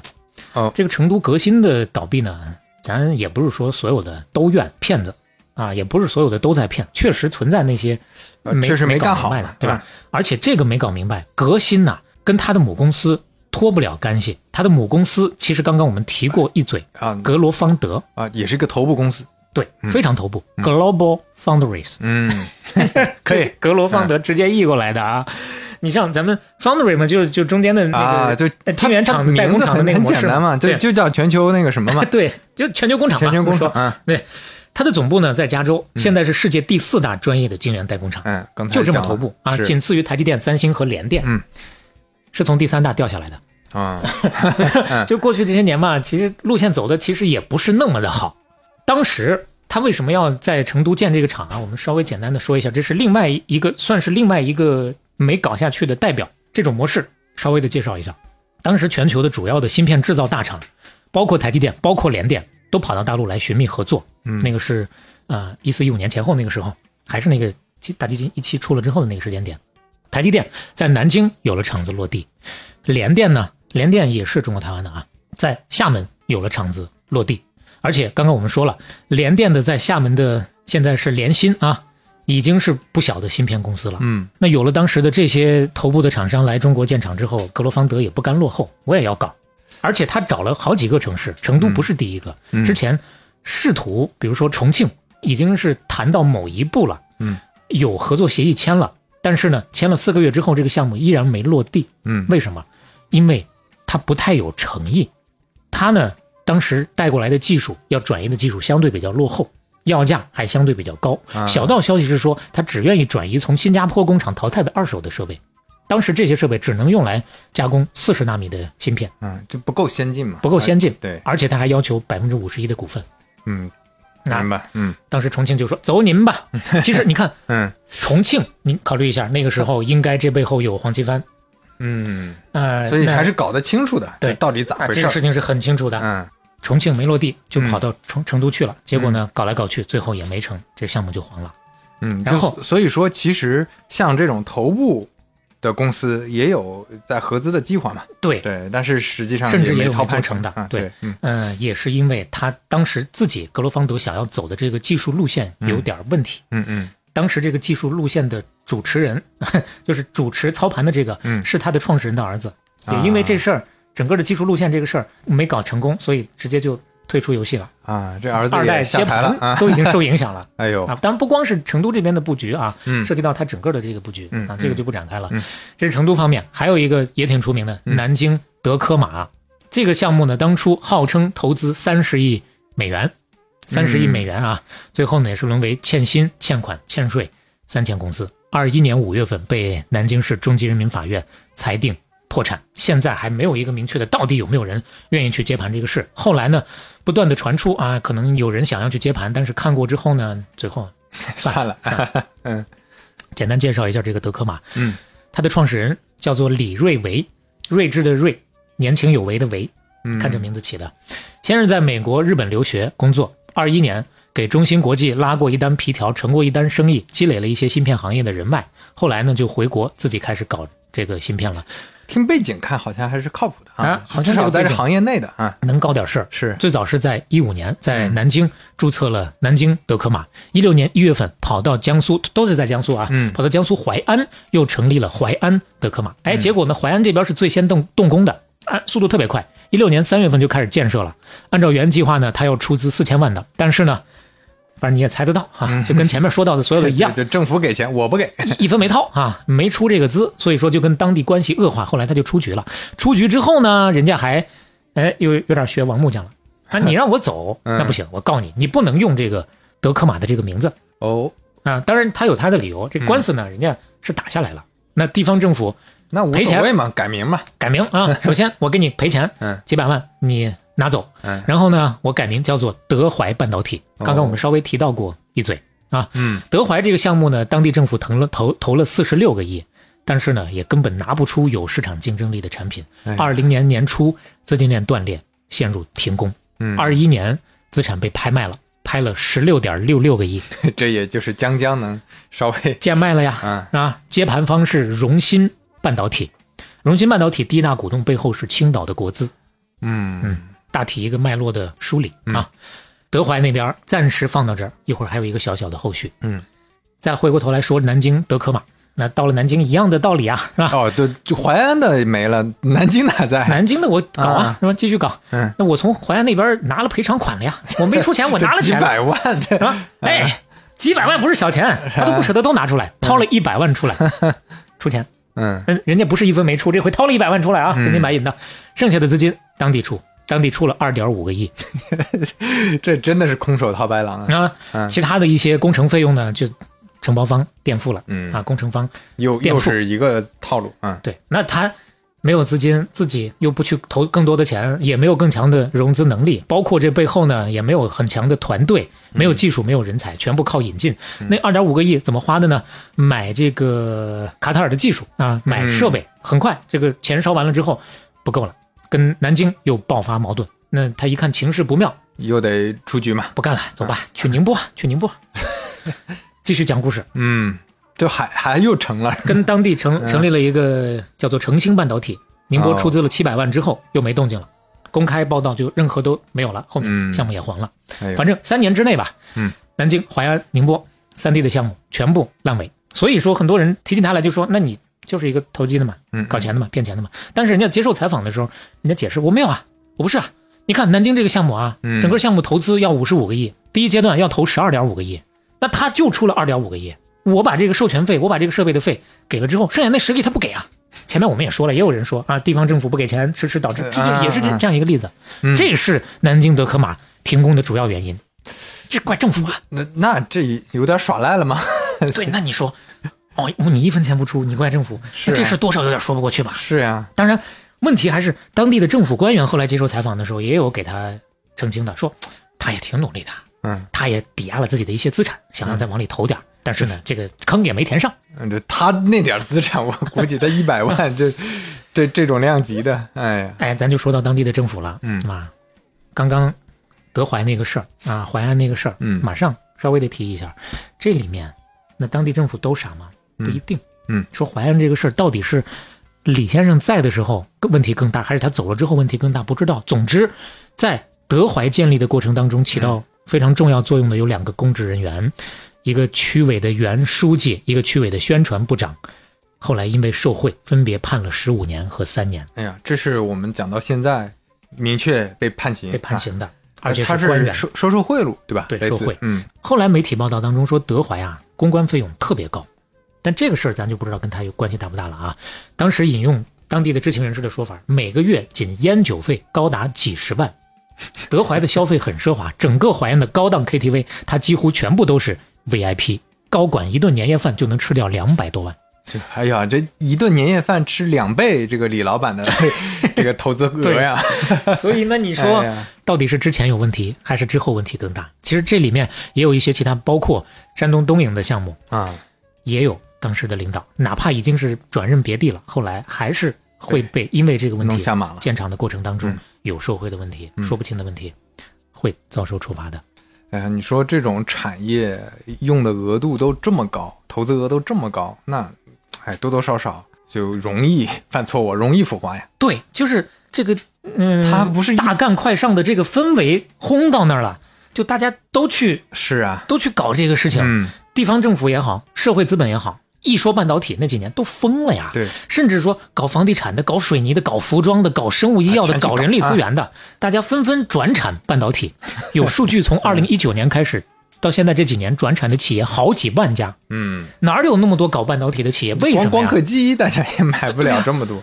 其实呢，原因是嗯，它不是真的要搞半导体，很多企业，那只要你把经营范围改成集成电路相关，你就能享受地方的减税政策，还能方便融资。啊就是蹭一把啊，靠个边儿我就能多拿钱。对嗯，这背后诈骗也是很多的。你比如说，在一九年、二零年左右那个时间点，河北是一个重灾区。咱嗯今天虽然没怎么提到河北，刚刚就提到其中一家，提了一嘴。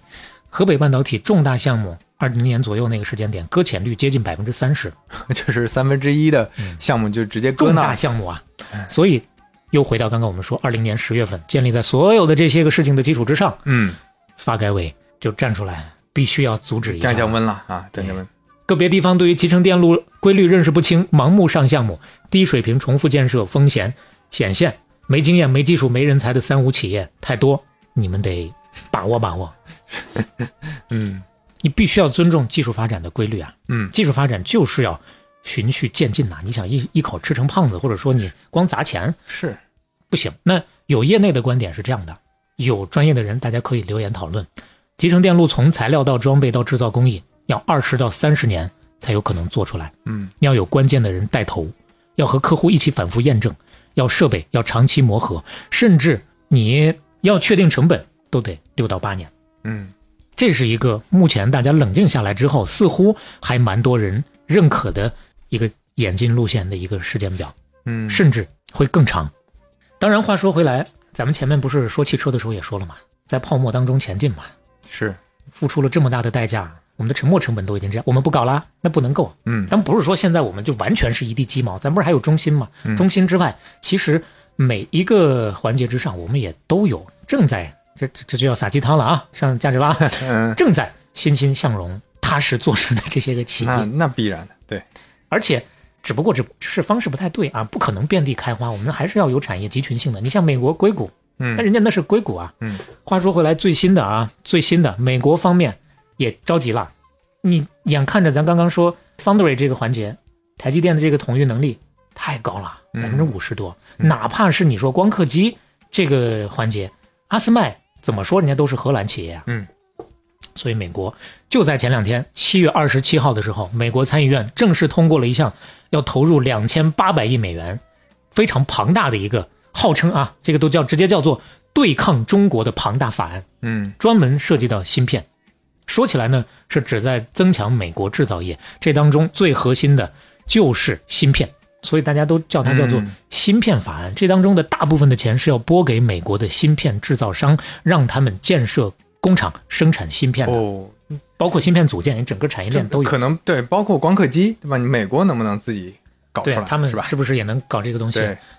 对，晶圆厂方面，咱们刚刚说到的那个革新格罗方德是美国的，排第四。嗯，再往后，前十里面一家美国的都没有了。就所以其实美国芯片儿这叫什么制造业？哎，对啊，美国芯片中间制芯片的制造环节、环节晶，圆代工环节，对，其实美国也不这么占优势，哎，也着急了啊。啊，也有点着急了。所以说，大部分的钱，刚刚我们按照这个法案目前的看法，你看人家也要搞，嗯对吧？而且人家拿出两千八百亿美元，嗯。那就看看他能搞成什么样吧。所以这个事儿我们不是不干了，换换方法，继续来支持吧。慢慢的，大家越来越懂了，这个事情也搞得要越来越清楚。啊。哎当然了，因为芯片这个事儿实在是太庞大了，嗯。啊，而且也太艰深了，我们仅仅还是从故事的角度截取部分的截面，嗯，技术也没有讲得太深，包括刚刚我们讲到技术层面，是希望大家能够完全不懂的，能够稍微的了解一下。嗯，这个过程当中，如果有相对专业的朋友啊，从专业的角度能有更好的一些科普，我们特别的欢迎。